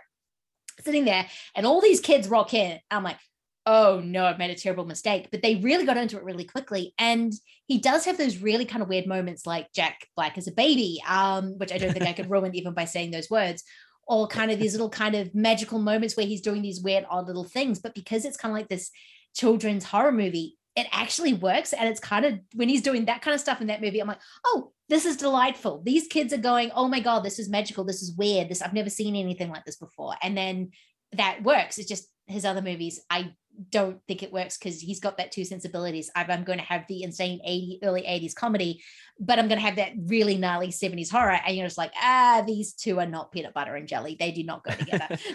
yeah, I was proud of him with House and the Clock and its Walls because I felt like he restrained himself He in a way that that worked. You know, it's like okay, cool, and you've made a fun kind of creative movie. You know, that like still has enough like a little bit of weirdness, like Jack Black's baby you mentioned. I, I will never forget that image. No. like till- forever. Uh, you got to just see it yourself. We Yes. us saying it does not do it justice. No, it doesn't. Um, so yeah, I was like, yeah, he made a mainstream studio movie that's like, and for children, I was shocked. I was like, oh Yeah. my god, and I thought it worked really well. Now I want to rewatch it during October. Actually, now that we're talking about no, I it really, me movie. too, actually, because it's got that cool Halloween feel to it. And I just remember sitting there, and there's this moment where I think the main kid takes this book out when he's been told, "Do not take this book out. It's going to be very, very bad. You'll be in a lot of trouble if you do." And I just heard two kids going, "Oh no, don't take the book out. You'll get in trouble." And I was like, "Oh, he has these kids in the palm of his hand." Oh yeah, it's good. It's a it's a good movie. I wish it. I don't know if it did that well. I can't remember. No, um, it's. I wish it did because it's such. It's kind of a delightful movie and something I did not think that Eli Roth had in him. no, I didn't either. I really didn't think he had it in him, but I was like, I was like, oh, good for you, Eli Roth. Yeah. He, he did good. Yeah. Yeah. um. Anything else you want to say about Cabin Fever before we move on? I, no, I feel like we talked about basically everything I could think of. I Yeah. uh, I will say, oh, one thing I I think I kind of still like the the very ending. I know we're probably we're definitely spoiling stuff at this point, but um, it's it's dark. It's funny. It's so dark before because like the whole group that we started with has died, you know. Yes. So it's like, but then he has this, of course, Taylor has this darkly comedic touch with like the kids who go to like the the river, which someone pointed out, great point is like they don't have a faucet in their house or like they have to go to a river to fill up a jug to make lemonade. But uh like they go to this river where the body has contaminated the, the river and Yes. uh and get their lemonade and they start basically poisoning the whole town. So the whole town is gonna get this. Um and then he kind of le- it's like a weird like hoedowns going on. Like what a weird note. Such a weird note to end the movie on, but like It's it's always really- stuck with me. Yeah, it always it is a weird note to end on because yeah, everyone's dead, everyone's kind of thing, and then the kids are just kind of spreading this virus through their lemonade, and now the town is going to get it. They thought they'd stopped it, and they're having a hoedown, I guess, to celebrate that they stopped the virus. I don't know. Um, and then you get that really bad joke at the with the with the granddad. It's like, oh yeah, we did not need that. Um, Oh and then, yeah, yeah, yeah. yeah, but it's Yeah. kind of yeah, it's like sitting not sitting itself for a part two, but I do love the ending of where where it's going to go. It's like, oh, everyone's going to get sick. This thing is not going to stop. yeah and it's so he tells you that but then there's this it's a weird idea of like this hoedown so that again the mixing of tones of like this is a very dark ending but i'm gonna We're pretend kind of like funny yeah we're dancing it's funny i guess i it's I, it, I don't know it's so him i don't know the movie is fascinating like i'd be i'd be so curious to listen to somebody like younger than me like a teenager now watch this for the first time and to like get their reactions to things. I would love that as well. Um, love the, to other- hear that the youngest person I know who would I think has actually seen this is Chris. Um, so Chris, please tell me your thoughts on this movie, um, which will be nothing like any other 25 year old. But um, no, it's yeah, I'd love to see a 16 year old watch this movie and just go, what was happening in 2002? And I'll be like, what was that yeah it's like what like what was that? maybe they love it. Maybe they, I hate. I don't know. I have no idea how it would play. It's so no, interesting. Um, be, yeah, because I put it in a very 2002 context, and now in a today context, the 16 year old would have no idea what was. Yeah, that would be absolutely fascinating. yeah, I, I can't think of anything else. I think. I think uh, we covered everything I wanted to talk about with it. yeah, so me yeah, too. Yeah. yeah. Uh, I guess yeah. Now onto a movie that I would actually be slightly nervous to show a 16 year old, um, depending on the 16 year old, I guess. And that is, of course, the remake of The Evil Dead. Now, um, I had a lot of trouble actually uh, trying to decide on a trailer. What would the first trailer for the um, Evil Dead remake you would choose? Uh, I, I think these are both kind of obvious, but I I almost played this trailer before uh Cabin Fever, Mm. but I was like had the other Eli Roth one, so I'm gonna go with a movie I really love uh that surprised the hell out of me when I saw it in theaters. I'm gonna go with Cabin in the Woods. Sign says closed. We're looking for, uh, what's it called? Tillerman Road. Not to get you there, getting back. That's your concern. Oh, this is awesome. Whoa. No way.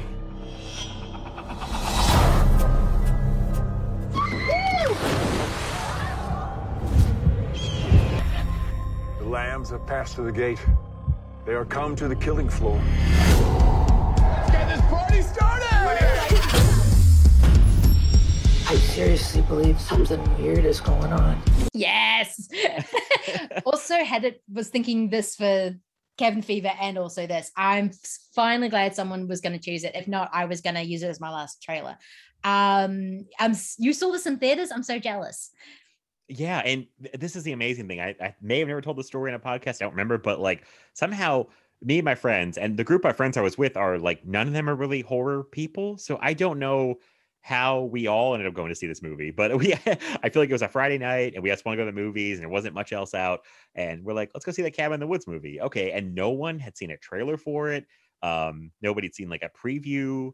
And somehow we all landed on this movie. And I'm so glad I didn't know anything about it because it was one of the best like viewing experience my whole life because I was so surprised at what it, where it went because I had no clue. I expected like a Mm. very straightforward like like slasher movie or Evil Dead type movie, and it is like not anything like what I expected. um, the, the the places that it goes, I was so blown away. I was like, oh, what is this movie? Like from the opening, I was like, what is going on in this movie? And uh, yeah, I always remember that that first viewing because it was so like such a surprise. It was amazing.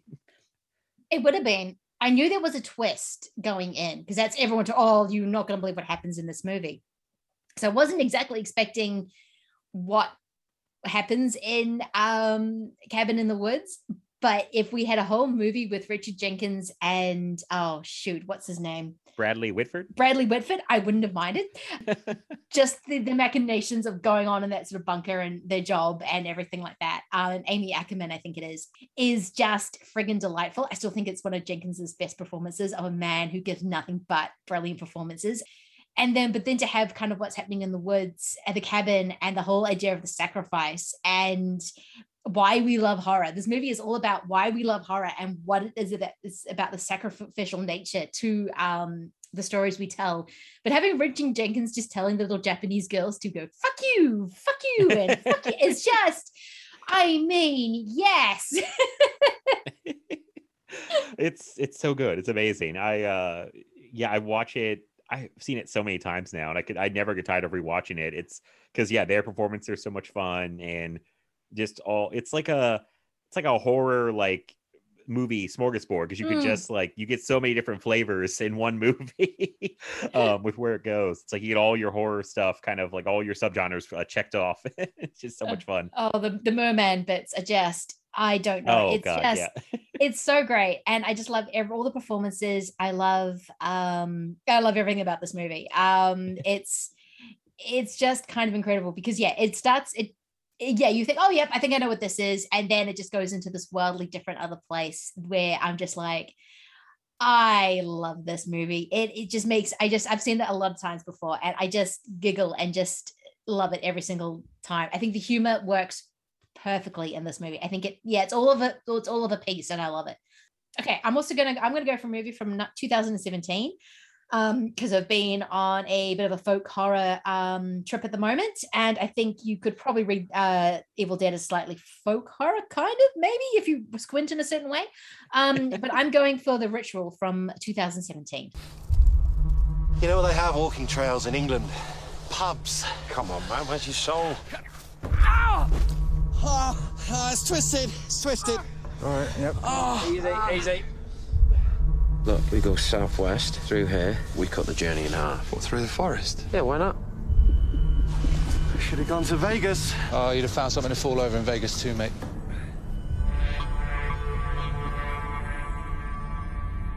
Now, is it me, or is it really quiet in here?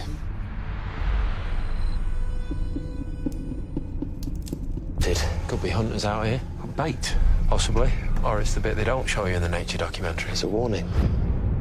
We shouldn't be here. Yeah. Um, yes. yes. Uh, getting lost in the woods is never pretty. Um, I really, really like this movie. I think it was one of my, don't know if it was one of my favorite movies of 2017, but I think it was definitely just outside the top 10.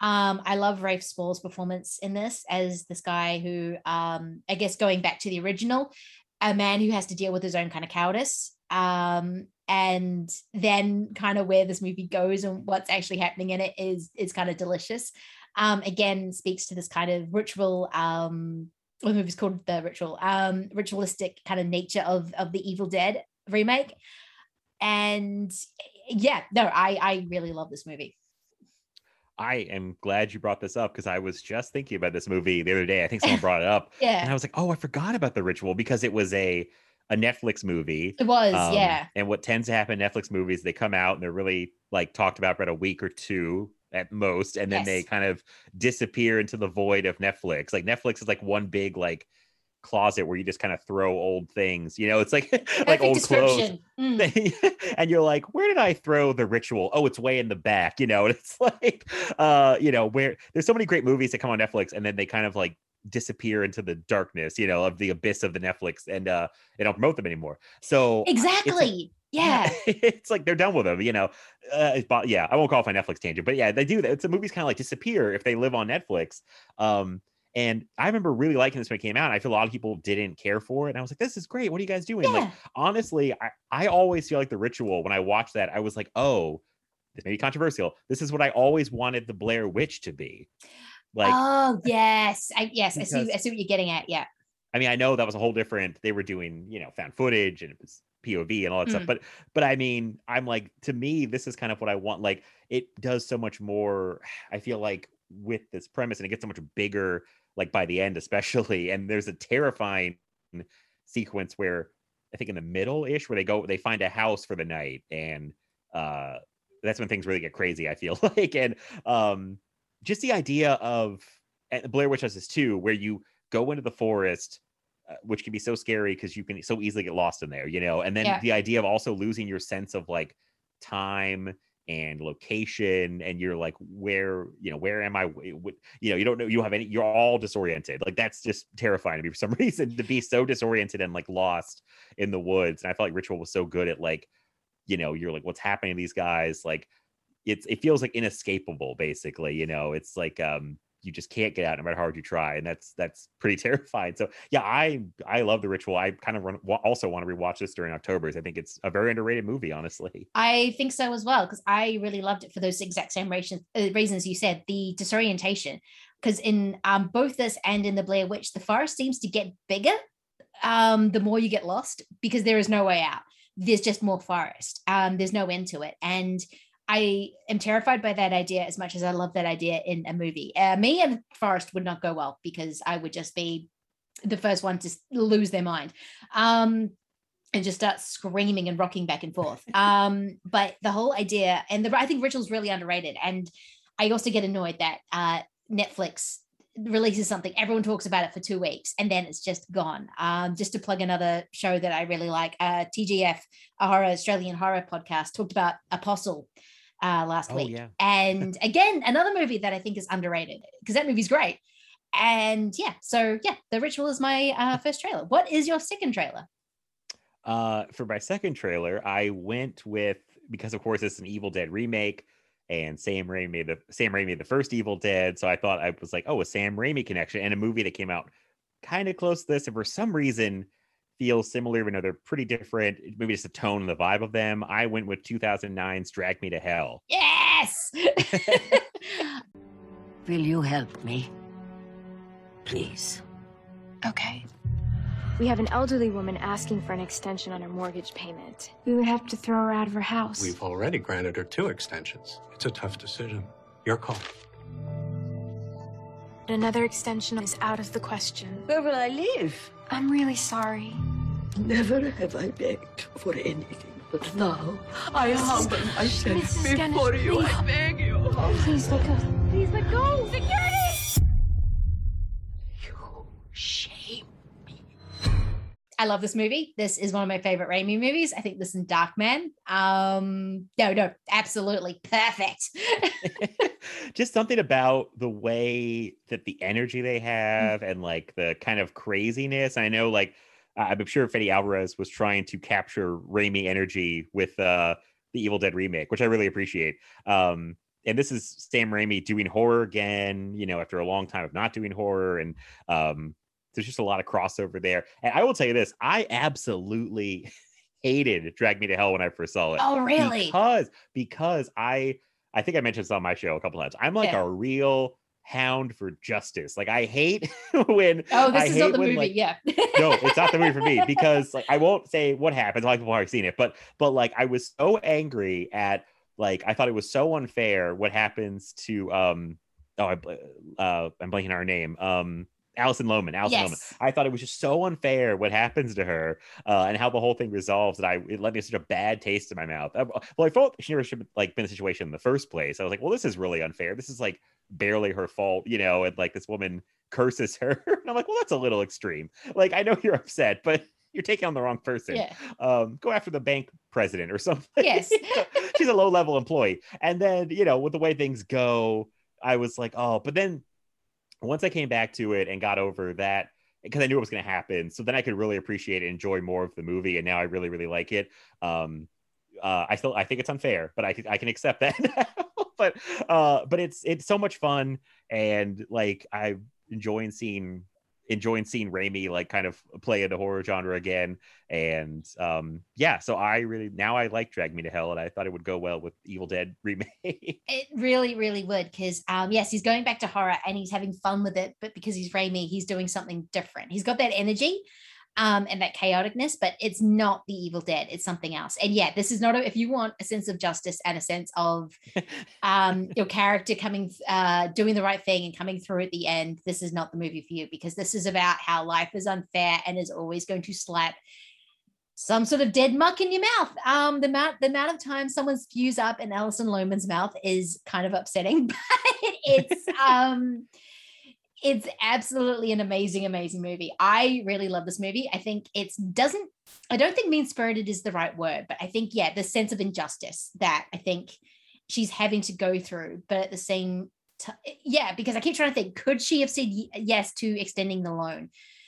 she might have done, but she might not have gotten her promotion. And I think what this movie does with class is it kind of amazing, um, especially with uh, Alison Lohman's character. But yeah, no, this is a great trailer. I'm glad you like it too. Yeah, Yeah. I, I think most people like it. I feel like I was on the outside of not liking it back then. But no, it's like, it's actually really divisive. I've had talked to a few Oh, people. okay. Oh no, I don't like this movie, and I'm like, really? I because I'm like, I love this movie. I think it's great.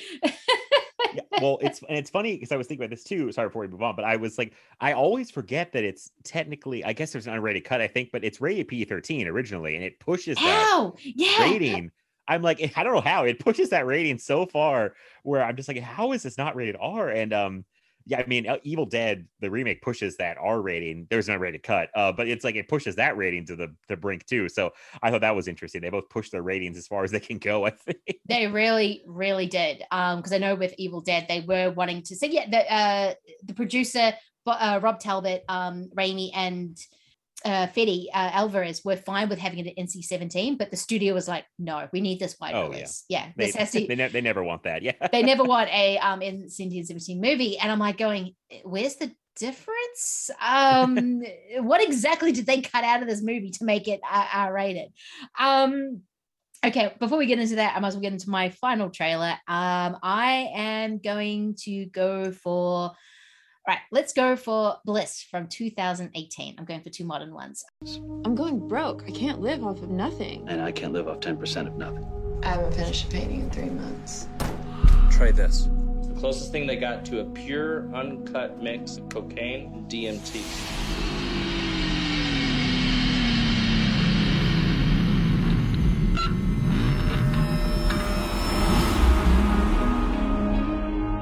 I started painting again. I don't know, something came over me and then it all just started pouring out of me. I don't even remember doing it. Like you blacked out? It's like I was possessed. Yeah, I love Bliss. Bliss is fun. Va- It's a vampire movie. It's also about addiction. It's also about turning into something that you don't understand, which is all through Evil Dead, especially the remake. And it has some amazingly glorious raining blood moments, which again, Evil Dead. yeah, I I really like Bliss. I Hmm. uh I think it's is it like a Shudder exclusive, or I know it's where I saw it. Um, Uh, yeah, I think so. I'd have to. Ch- I can't remember, but I yeah, it's it's great. I can't remember. where I um, saw it. yeah, I I think I uh, I had to get over the fact that uh I think I really hated the main character for like the first like 20 minutes of the movie, and then I got Yeah. past that, and I was like, that's still a cool movie. I just, she's it, well, at first I was like, this is not a very likable main character, but you know, you don't always need a likable main character, and the Hmm. movie's still very interesting. But um, yeah, that's a, that's a fun pick with this. That's I it's it's an interesting movie, and I- it's funny it's not that old, but it feels like it's already kind of like gone forgotten about, underrated already. But um, Exactly, maybe I'm yeah. yeah, yeah i think they have so fast now. yes yeah things do move so fast i think things get forgotten but i do love sort of the notion of just because this is a movie about blood and the wanting of blood very much say like the hunger this is a movie that kind of starts reveling in it and then when you get to the end you're literally just everyone's covered in it everyone's just Yeah. painting with it she's it's and i like the fact that she is kind of unlikable that she's kind of prickly that she is kind of this um punk almost living in LA and then something happens and she's like what is happening? Um and then kind of this almost acceptance at the end um and I like how they tied um the va- becoming a vampire with the expanding of creativity because she has like a uh painter's block almost doesn't she at the beginning if I'm remembering correctly I I believe so. Yeah, it's been a while since I saw, it, but I think that's yeah, me too. on. I haven't seen it since I think actually no, I saw it at a movie festival like Monster Fest in Melbourne. First time I saw it, so it might have been nice. I still can't remember when I saw it. I think it's yeah, it's just got thing. It's sort of like becoming transforming yourself into this kind of creature that drives blood.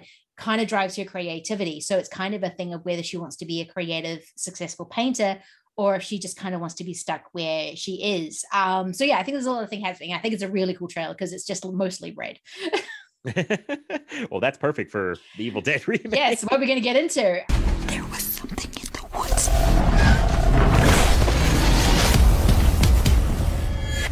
And I think it's in here with us now. I released something from that book.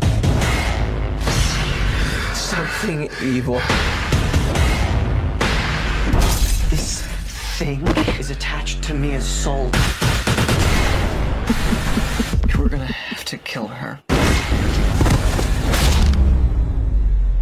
You are all going to die tonight. This was the first time I had seen the Evil Dead remake. I don't know why I kept putting it off, but I, for some reason, was. Um, so I'm kind of glad I finally got the chance to saw it, even though I shouldn't. Okay, I'll get into where I watched it in a moment. um, when did did you see this in theaters, or did you just watch this later once you heard about the? Because this kind of got a. This isn't very good. No, wait. This is vi. Oh, maybe it's too vi. Oh, this is actually a really good remake. Like people were very confused, I think, when they first saw this movie. yeah, I uh I don't remember exactly when I first saw it. I know I'm it's funny, I know I missed it in theaters because it's one of my biggest like uh, you missed this in theater regrets. It's like Yeah. a huge because I a group of friends went uh when this came out and I think I had to work maybe or something. I had something going on so I couldn't go and they after they got done with it and told me about it, I was so jealous they got to see it because um, it sounded amazing. The way they described it made it sound like it was like the most intense, insane thing ever. And I was like, Yeah. oh my god, I've got to see this movie. Uh, one of my friends said he had like literally leave the theater for a Mhm. couple. Like I, Oh, I can't remember exactly what. wow. Yeah, like for for some of the violence, like, and he's not much of a horror guy, or he's, he's very oh, squeamish. But yes, yes, um, I can say yes. and, and a couple things just sent him i think he was like i can't even look or left the theater um so i remember being like oh my god this movie so i know i caught it uh maybe a couple years after the theater when it was on you know streaming or blu-ray um and thinking like yeah this is good it's really it, but it's like it's one of the most violent bloody movies i've ever seen i've seen some really crazy shit so i was like this is this is something like i couldn't believe they kind of got away with it almost and um uh i did watch the unrated cut for for this and i'd seen it once before and i honestly can't tell you exactly what the differences are it is like i want to say about five or six minutes longer i may be wrong I, I- it's definitely a little bit longer um but i mean they're, they're both super violent. I, I just remember being like blown away.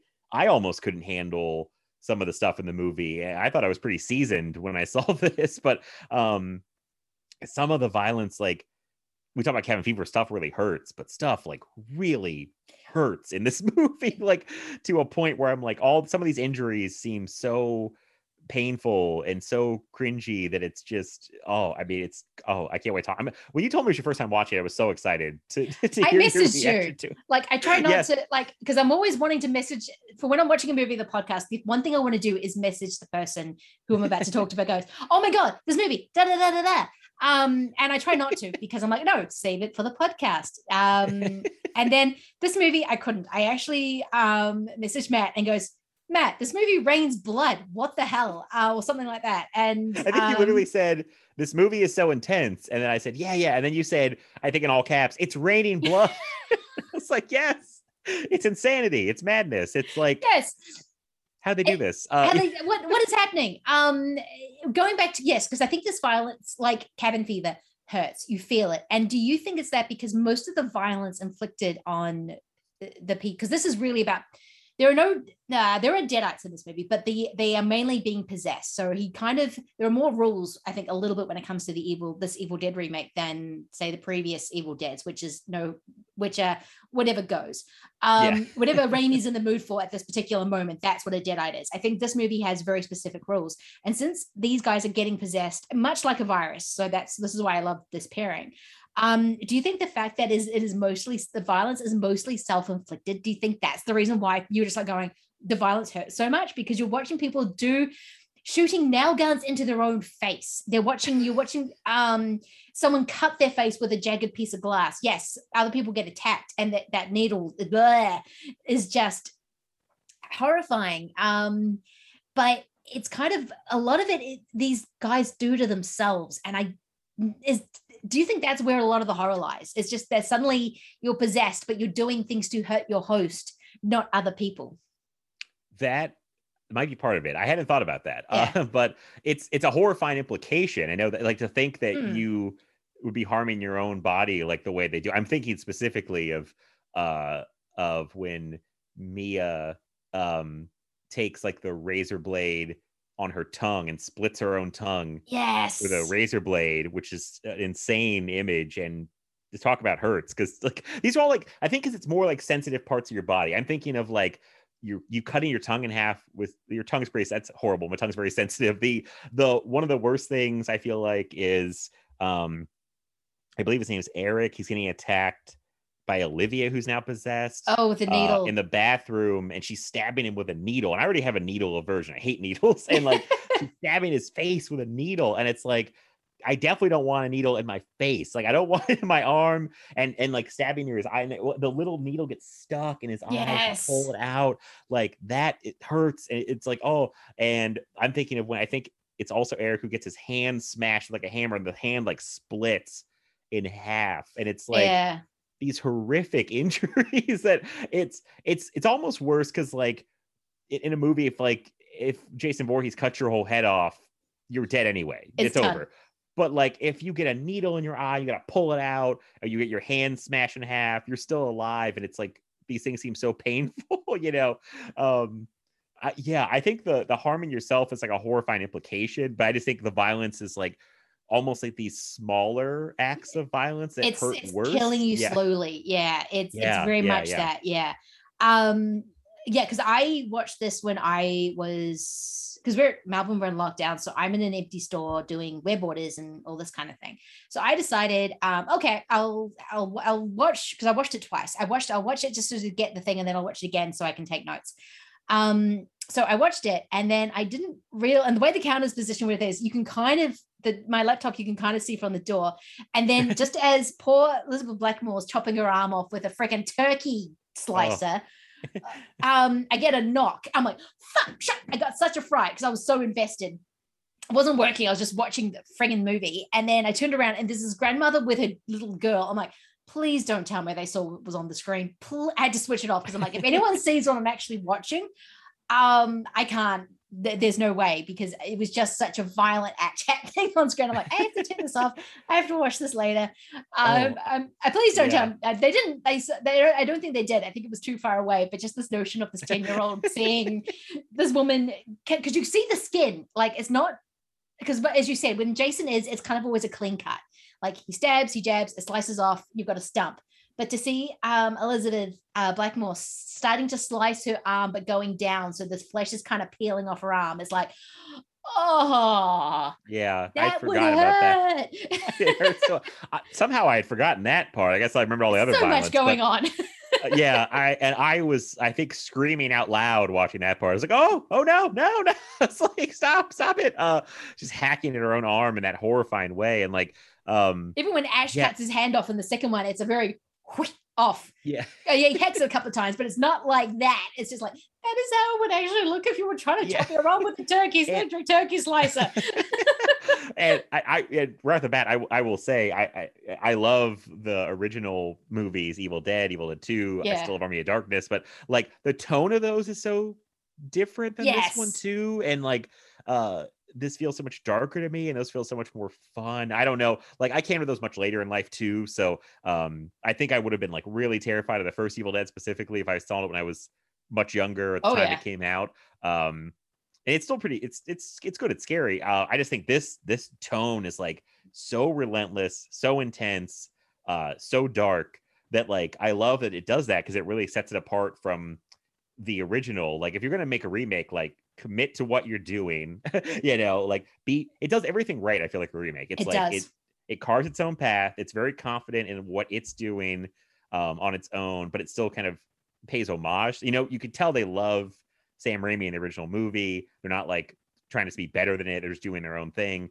Um it does a very different thing like i said it's just like it's so dark and like so so crazy violent in a way that's I, to me different than the originals it just like it hurts so much more you know it's um not as fun to watch as the first ones but i mean still i think a very very good movie and i think a great remake honestly No, I think it is. I think it does. Usually, when movies try to have it both ways, I get a little bit annoyed. But I think what the Evil Dead remake does really well when having it both ways, yes, it's constantly referencing the first two, especially the fact that someone has to cut off their possessed arm. Um, and also the fact that it keeps going back to the book in a way that Evil Dead 2 did, because it was sort of Evil Dead 2 references the fact that Ash is the chosen one and is came back to the Middle Ages, which was Army of Darkness, but it kind of gives it this kind of older, more mythology.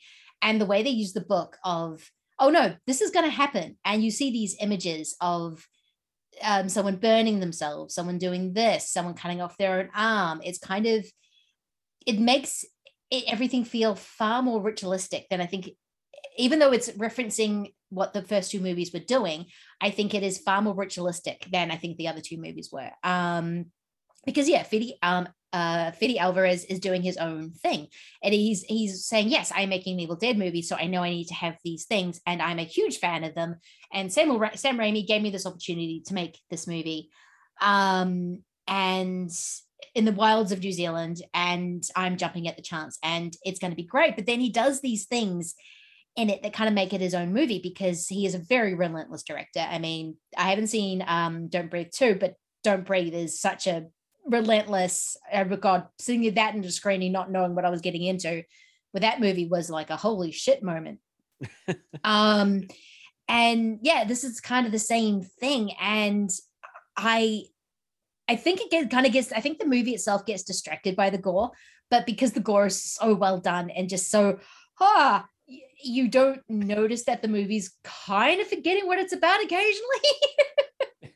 yeah, I, I, that's a that's a uh, fair criticism, I would say. Yeah. Um, it's it's funny because it, it, it I feel like one thing too is it kind of yeah it just kind of like lose its way a little bit, and Mm. I, it's funny because at one point I can't remember what point it was, but uh, Natalie Elizabeth Blackmore like come kind of comes back in the movie. I feel like she had disappeared for a long time, and I was like, oh, I forgot about you. You're in this movie, Yes. you know. So probably not like the strongest character stuff, but if it's a good like that's most horror movies. I mean, not like we come for the character work necessarily, but uh, but I mean, I think Jane Levy is really good as She's Mia. good. You notice when she's not there. Yeah, yeah, that that's true. Um, she definitely stands out and has like I would say probably the hardest job, just do so much stuff, you know, and um, and uh, yeah, I mean, so like the characters and some of the their acting is like not the best, but I think it like it's the gore overshadows it. I don't think in a bad way. It's just like this is what we're here for, you know. This is like, um, and I don't think any of the acting is like distractingly bad at all or anything like that. I just think it's like not the movie's strong suit, you know. it's just not uh, i think jane levy um is stands out because i think she's really good and i think she kind of makes everything very when she's she centers it whenever she's in there i think um yeah i think the everyone else gets a little overshadowed by the gore and everything else because this is a movie that's meant to be about addiction. Um where i think it starts off that way. I think it goes into some very different places because alvarez is much more interested in the violence the ritualistic nature of the violence kind of making sure he gets every single point that the book kind of shows um that it becomes kind of feels a little bit more folk horror-esque and a little bit more um ritualistic um in that in that way. These these kids are literal sacrifices to the to the slaughter. I mean um they did the thing they like in cabin in the woods they read the book um and then these things will happen and they will be killed because of it. And if they want to break free they have to do certain things that are also stated in the book. So i think the whole fact that jane levy is there for um uh detox i think gets a little bit overshadowed and what did you think of the fact that she kind of bookends? Like she's there at the beginning and then she comes spoilers for this movie. Sorry if you haven't seen evil dead please go see this movie and um go then go hug someone after you're you're done um um and then and then she comes then she's resurrected and comes back um and kind of bookends the movie. D- what do you think about that kind of trope? I wasn't i'm not entirely sure how i feel about it. I like it because it's jane levy but if it was anyone else i don't know how i would feel about that Um, I think it's okay. I'm okay with it too because I feel like the movie just moves really well, and Yeah. then she pops in, you know, in between, Yeah. and uh, has good moments. Hmm. Um, I never have a problem, with- and like the funny thing is, like I feel like no matter what you think of the movie, there's a lot of great moments throughout the whole Hmm. movie. Um, I feel like the ending will like blow anybody away. Ah, like, yes. my God, like kind of we jump ahead, but like the climax is like completely next level. Like I can't believe I'm watching this, and Yeah. you know, it's like we said, literally raining blood by the Yeah. end, and she's lost her hand, and she's trying to fight this demon basically, and has to jam her bloody stump of, you Oh, know, with the- hand. shit, I forgot. I forgot the fact that she has to pull her hand because it, it, it's not because she cuts it off. It's because the car lands on her and she has to Yeah. pull it out, and then you just see the tendons. Oh god, I forgot it. Yes, yeah, Oh, yeah, that Ugh. hurts. That see, it's like uh, you're like, oh yeah, it's rough. It's it's like it's I couldn't imagine trying to pull my own hand out from underneath a car and it's gonna rip and Oh, tear off, and yeah. then just to jam the bloody stump into a chainsaw, and then you know. That's an amazing moment though, like when she puts it right through a demon's head. It's like Yes. it's incredible. It's a Um, beautiful, beautiful shot. I mean, it's just Yeah. I mean- yeah. I mean, the fact Uh, that it's she's cutting someone in half and it's just literally raining blood on him. But Uh, did you read that they apparently used like somewhere between fifty thousand to seventy thousand gallons of blood in this movie? Yes. Fake blood. yes, and the original used 300. yeah, uh, gallon like that, the crazy tens and thousands of gallons of blood. Um, I'm also And trying to remember. And the, fact that sorry, just because in New Zealand, I don't I don't know if there's a local source for that. Um, but they probably had to import this. So I'd have loved seen the New Zealand custom officials going, Oh, that's a lot of blood, eh? Um, just just kind of being befuddled by the whole sorry, that's just a me thing, because I know this was filmed in New Zealand. So I'm just like, they would have had to import all that blood and that would have had to gone through customs. And some normal New Zealanders just looking at this going, What are you guys doing? like, yeah, I can't imagine. I uh, yeah, that seems like it'd be hard to to come by, honestly. like, yes, yeah. tens of thousands of gallons of fake blood. Hurry. Um, where do we get that from? Um, I almost forgot the line. So this is when she's gonna kill. I guess it's like demon Mia. Um, Yeah. doesn't she, the demon say, "I'll feast on your soul," and then she jams a chainsaw and says, "Feast on this motherfucker." Is that Yes, the line? yes. what a kick-ass final line. Um, I love, I love that stuff. Like I do. I. It's funny, yeah, that that I picked this one because I back to like when we were picking Evil Dead movies, and I don't know Yeah. who got to pick before me, but um. I oh, Mike, took this- Mike Evil Dead too. I think he almost. Oh, I wouldn't even try to fight Mike. you. I, I, I might have said that. I was like, "There's no way I'm taking Evil Dead 2 from Mike." I I think mean, he come said. I said, I would have chosen Evil Dead too, but I know Mike loves that movie. And there's no way I'm taking it from him because he'd Couldn't already got, he was all like, I- Evil Dead 2, right here, right, yeah. me, right, yeah. I usually, I usually people like present like a series or so. I'll try to actually go for like the what I think are like the less loved or the underrated movies. Yeah. Um, you mean like think with, with Revenge? Yes. oh yes, Sounds appreciate that. Yeah. Um, because I don't, but I don't think there's really a weak movie in the series. Um, and but I, this one was interesting too. It's funny you bring this up. Like, feels like I would like this because it's like I do kind of tend to like really insane, over the top movies, and Yes, you do. uh, Mm. yeah. by the and by the end, it's definitely gone way over the top, but I absolutely love it because it Mm. goes for it like so hard. Like, um, they don't hold back at all. It's kind of it's kind of amazing. Like, um, that's why I wish I'd seen in theaters. I mean, I can't imagine seeing this kind of crazy thing in a theater with a theater full of people. like, Oh, my, the reaction would have been, yeah, me too, actually. Um, because I think a lot of people, yeah, there was a lot of people that were confused, a lot of people that were kind of shocked by the amount of violence. And this would have been the theatrical. I don't know which version I watched. I watched it on streaming. I have now waiting for my Blu-ray Blu-ray to show up because I do want this in my collection now. Um, even though I don't think it's my favorite Evil Dead movie by far, but I've only seen it the once.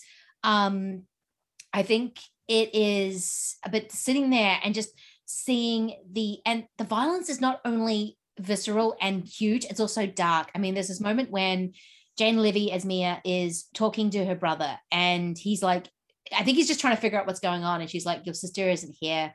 She's being raped in hell. And that is such, and she sees it, says it with so much glee. And that is such a dark idea that um, this thing is to overtaking your sister, sent her to hell, and now she is being tortured. Um, it is such a dark idea, and that's kind of the movie. It's just all these sort of dark moments. It's a, it's it's positively nightmare fuel. This movie, Fulci would look at and go, "Whoa, whoa, guys, that's going too far." um, and yeah, yeah. it's uh, it's so yeah i mean yes i think this movie gets confused about what it's about i think the themes but i think because the violence is so well done and just so visceral and it hurts again i keep going back to this word ritualistic because i think even at the beginning when you have the father burning his own daughter to death because she has been um she has been possessed it is kind of this amazing notion of this is old this keeps coming back and they keep causing all this destruction. And the only thing you can do is violence upon violence. There's no other way. Even burying Mia in the ground, and she's trying to breathe under the the thing and faking. You know, why are you doing this to me? I can't breathe. And I love how the Deadites keep coming, uh, letting the people come back or pretending that they've come back. It's such a mean spirited thing to do. Um, but yeah, it's just it, it's it's one of those movies that is all about the style and the effect and everything else. But that is the form of the movie. And those are the kind of movies I really do love. It's just, you're just watching this and you're just absorbed in this world that, that just happens to be 60,000, whatever gallons of blood splattering everywhere. yeah. Yeah. I mean, it's, it's, it, it's pretty amazing. It really, I don't, I, am trying to think of things to say about it. Um, Oh, I was going to say, I, I, jumped way ahead. I'm going to jump way back to the beginning, but I do yeah. love the, uh, the whole setup, I think is pretty great for a horror movie. Like to take, to take someone to isolate them so they mm. can, uh you know get over their their addiction like they're a drug addict you know they want to get over their addiction so you you isolate them good start to a horror movie mm. and then you make people not believe them because there's someone yes. who's you know trying to get off of a drug and they're like oh she's seeing things she's hearing things because she's coming off of this you know this drug and you know so it it sets up these great things about to isolate and they're like we can't leave because um or they don't want to leave because last time she ran away when they try to do this like um so i think it really covers space as well on like setting up like the believability of like the horror and why they wouldn't believe her and why they wouldn't take her away you know and all this stuff um because i was like that's a really strong premise like to, to do this and uh you know no one believes her because they're like oh well she's a drug addict but she's seen all this crazy stuff and um yeah i just thought it was a good like way to because a lot of times you're like why wouldn't they believe this person? They're frantic, you know, like, you know, if your friend comes up to you and is like really screaming, like I saw some this, you you might actually believe them. But you know, it's in this case, it's like, well, we don't trust her because of uh, things in the past and things like that. Um, so I just thought I was like, well, that's a that's a strong start. That's strong strong premise there. No, I actually agree because you're right because they sort of set up the fact that this is not the first time they've tried to detox her. This is not the first time she's kind of said, "I need help." Um, and then as soon as that first night, as soon as she starts really starts detox, and she's like, I need out. No, you need you need to help me by getting me out. And so they so it goes far beyond the point of normal a normal person when or not a normal person, a person who is say not going through these issues of going, yeah, she's now she's making things up because she doesn't want to be here. Yeah, we've been to this place before. And the fact that she does actually try to run away and that how she's possessed is that she kind of the book has already i think the book has already been read. They've already found the book. And then they go through the whole thing of the trees assaulting her but it doesn't necessarily feel like an assault. It feels like a possession but it just in the worst mm-hmm. cruelest possible way. Um and it's a really terrifying moment because they i was kind of surprised that it was mia going through that. I was like oh shit it's mia's gonna be the cheryl, cheryl character. And yeah she does she gets locked in the basement. She's everything like that. But it's this kind of really cool moment of Oh, yep. I know why they're there. I know why they're isolating themselves. Like you said, um, I know there's a point of where everyone would leave, but they're not because she's she she's done this too many times for them to really kind of believe her. And then when it's too late, shit's really hit the fan, and now they can't they can't leave. I mean, her in the car staring at her brother when he realizes the bridge has been wiped out um, is such a terrifying moment because she's burnt and she's just looking at him through this one eye and you're just like oh god things are not good. Yeah no there's just a lot of moments where you're like oh this is not good. Uh, you're like oh this is not good. Oh she's coming um, into with a needle. This is not good. Yeah. Oh she's sitting in the shower uh, cutting her face open. This is not good. You know yes. it's like it's like it's like things keep getting worse and worse and worse. And it's like you know just the things are so bad. You're like it's one of those situations where it's like if I was seeing this stuff, I don't even know what I would do. I'd probably just pass out. You know, it's like if I see people chopping their faces off or cutting their own arms off and like, you know, looking like demons, I'd I would just probably just fall over or something, you know, and then they'd kill me. But um I'd probably try and run and then the trees would kill me. I think that's well, that, probably yeah. I don't even know if I could do that. I'd probably be in such shock and be like, I'm just gonna go pass out. I'm dead. Uh, dead, dead. I'm done. This this is not. I'm done. Yeah, I'm, I'm done. done. That yeah. I uh, it's I I give it a lot of credit because um I watch a lot of horror movies and I feel like I'm very desensitized to stuff and a lot of things don't shock me and a lot of things don't scare me that much mm. anymore. And this movie still does both. um, I find Demon Mia pretty scary. Like, she's, oh, she's terrifying.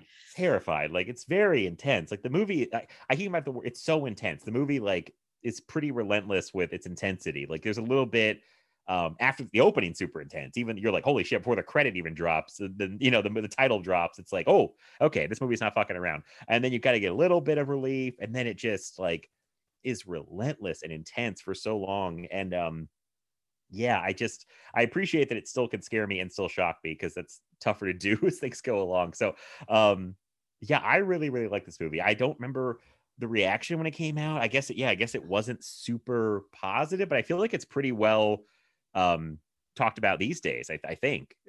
Well I, yeah i think my my remembering of how this movie was uh, received is more about if this movie because i know they did an episode with uh, adam jb and patrick. Um and i don't think they were completely warm on it. I think they because i think when you hear oh it's an evil dead remake you're like oh okay mm, it doesn't have bruce campbell. It's produced by sam raimi. It's by this other guy. Um really how good is it going to be? And i think you go in with that kind of mindset of yeah okay you're going over secret ground here. Um i mean the evil dead has never been my franchise. I chose it because i like the fact that all four movies are completely different and actually mostly pretty solid or actually very very good but it's not necessarily my go-to um franchise. Um but it's kind of yeah i think you're going over sacred ground and i think they were like uh, yeah the violence is impressive but maybe it's too much. I think that's where i'm getting kind of my what this movie was because that's where i first heard about it. I don't think I actually no, I think it did get a very small theatrical release in Australia, but I think um I think they did want to cut even a few things out of it before it because Australia's notorious if there's one little thing um, that gets that's too violent, they will just cut that moment out. Oh, um, so like a, for example, say John Wick, uh, three. You know when you've got the um, uh, stabby of the eye, that eye moment, uh-huh. that was cut out of the Australian theatrical. Oh. Um, yeah, I think it's, it's it's on DVD and Blu-ray. It's free game, but in the- theatrical they get a little bit pissy. Um, and so I think this movie got a little bit tucked, um, tuttied and tucked, which it's disappointing. And I don't know what version is on that I watched. It was on the streaming service. So I don't know if it was the actual thing, but I'm not hearing anything that I don't remember. Like the slicing of the tongue, the slicing of the faces. It's just, oh God. Um so, so so yeah, it's um I forgot what uh, point I was making. Oh no, this movie starts at 11 already because you've got this girl who's who's in recovery and it's already sort of starts at that do we believe it do we not what's happening is this like this weird hillbilly kind of thing? And it's not. It's just these demons are vicious and will kill you slowly. And it's it's it's um yeah it's horrible.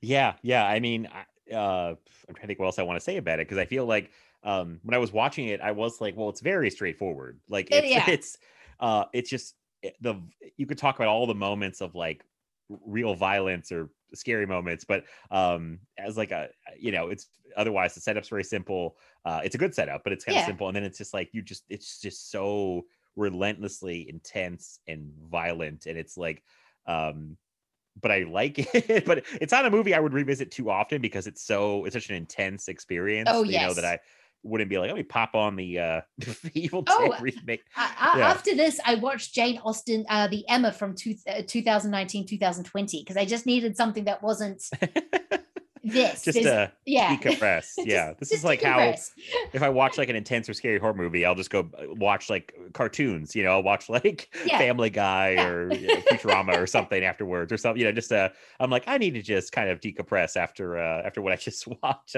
And Evil Dead's yeah. that kind of movie. You want something light after you watch this movie and you probably won't want to watch it again too much i don't i don't think but um, um, i mean i could definitely see myself watching this movie again because i think it's just really well made i think everything about it kind of fits together. Nothing, even though you're going like, oh my God, I can't believe this is happening on screen.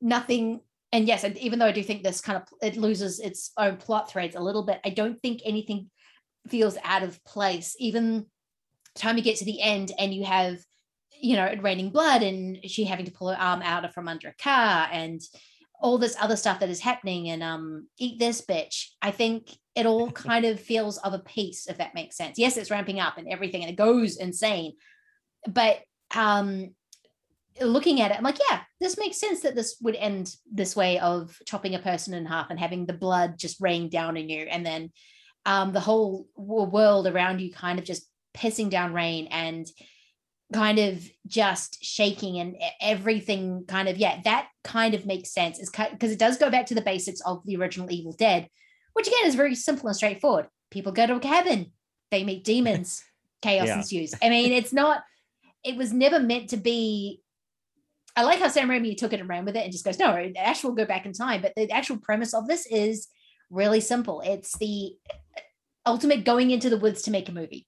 Um and even though this is very slick, it's very well made and it's really constructed really, really well. It is just literally, hey, let's go into the woods and make a movie and see what happens.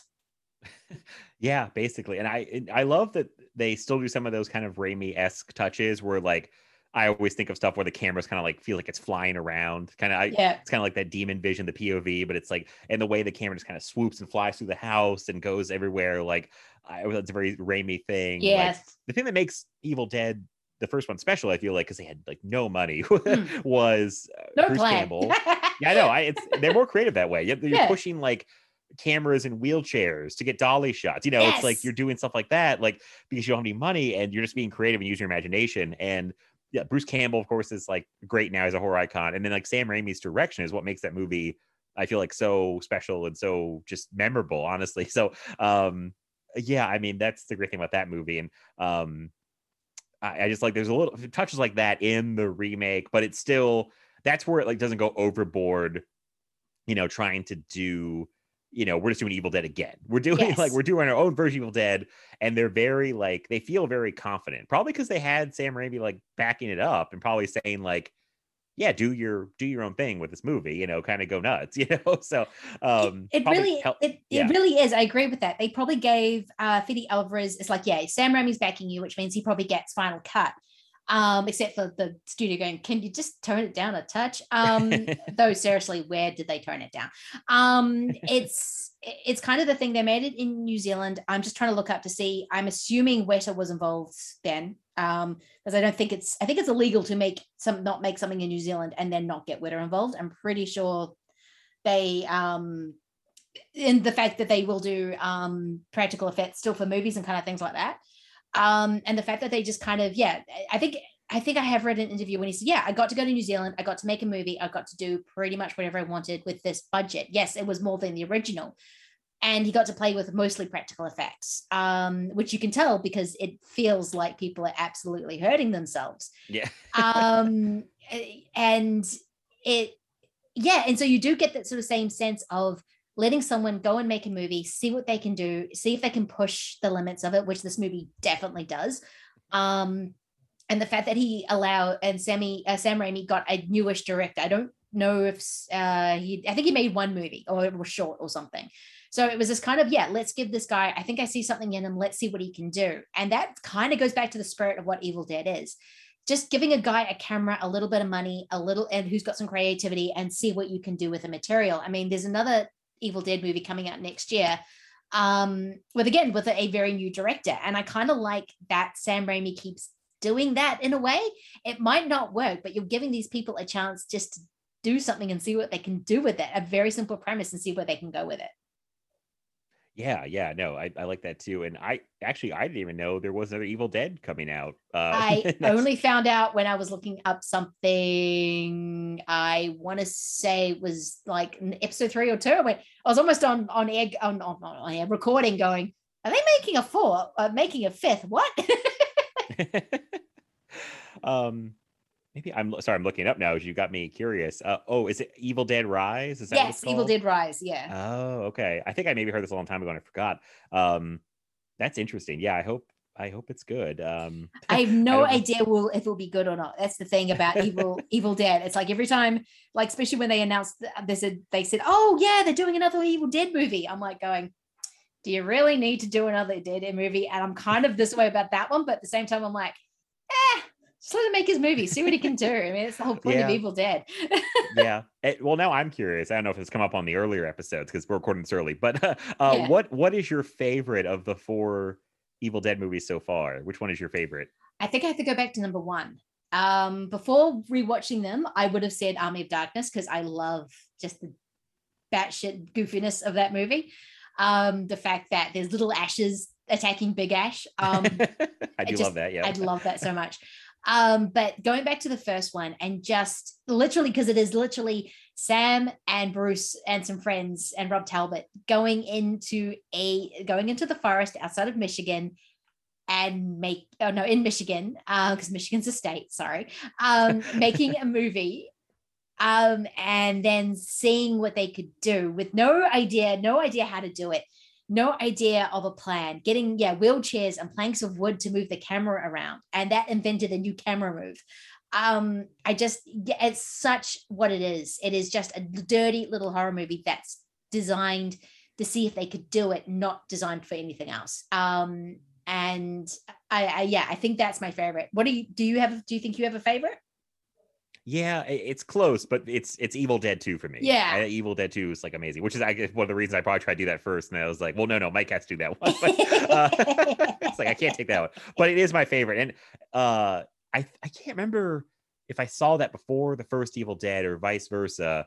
Um but no, Evil Dead 2 is my favorite. I just think it's uh, amazing. Uh, but I, I really like all of them. You can't have a bad time really You watching really any of them. no so um I think some people think Army of Darkness maybe is like too goofy, but I really like that about it. I don't know, like I really that one's just so much fun for me. It it's uh definitely different than the first two, but I I really I still enjoy it as its own kind of thing, and uh, it's just it's just a blast. They're all they're all so much fun. I, I love all these movies. yeah i mean sam raimi with the first three made a movie that he made evil dead into what he was interested in at the time it feels like okay like i don't think three you could even really say is a horror movie i think it's Right, only yeah. a horror movie because it's attached to evil dead one and two um which i would say are definite horror movies um, but this one is just an adventure. He likes 1950s swashbuckler movies, and I think that's in you know probably Ray Ray Harryhausen, and that's kind of what Army of Darkness is.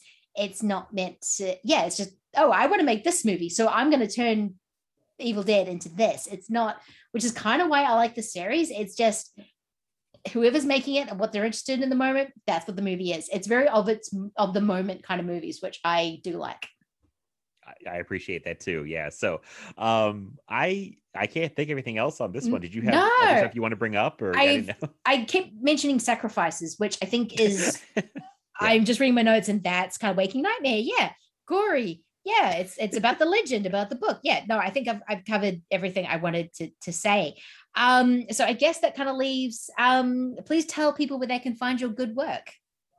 Oh, well, thank you. Yeah, it's uh uh yes, Film Feast podcast, uh available wherever people get their podcast, I think at this point. If we're not Hmm. somewhere, someone just let me know. Uh and uh um uh, during October uh we sh- we're trying to all we are doing all horror episodes but as i was telling lindsay before we started recording life has been kind of hectic work has been crazy and uh there's just been a lot going on. So i i, I we may be kind of sporadic but i'm gonna get at least I think three episodes out in October that are all horror related, and Lindsay will be on one of them that should already be out. I think when this comes out, yeah, it'll will be. Yeah, Yeah, I okay, actually I don't know. I know when we're recording it. I just don't know when it, this will be out toward the end of October. So um, Okay, and that our episode should be in the middle of October, I think. So it should be me, you, and my friend uh, and guys on the show, Ken Walker, uh, Ken Walker, Texas Ranger, as Chris Yes. Hurtado dubbed him. Uh, I'm still mad I didn't think of that first, but it's like it was right there, and I dropped the ball. Uh, us talking about uh, horror part threes, um, which I'm really excited about. We talked about that for like a, a while, and I was like, "That's a great idea."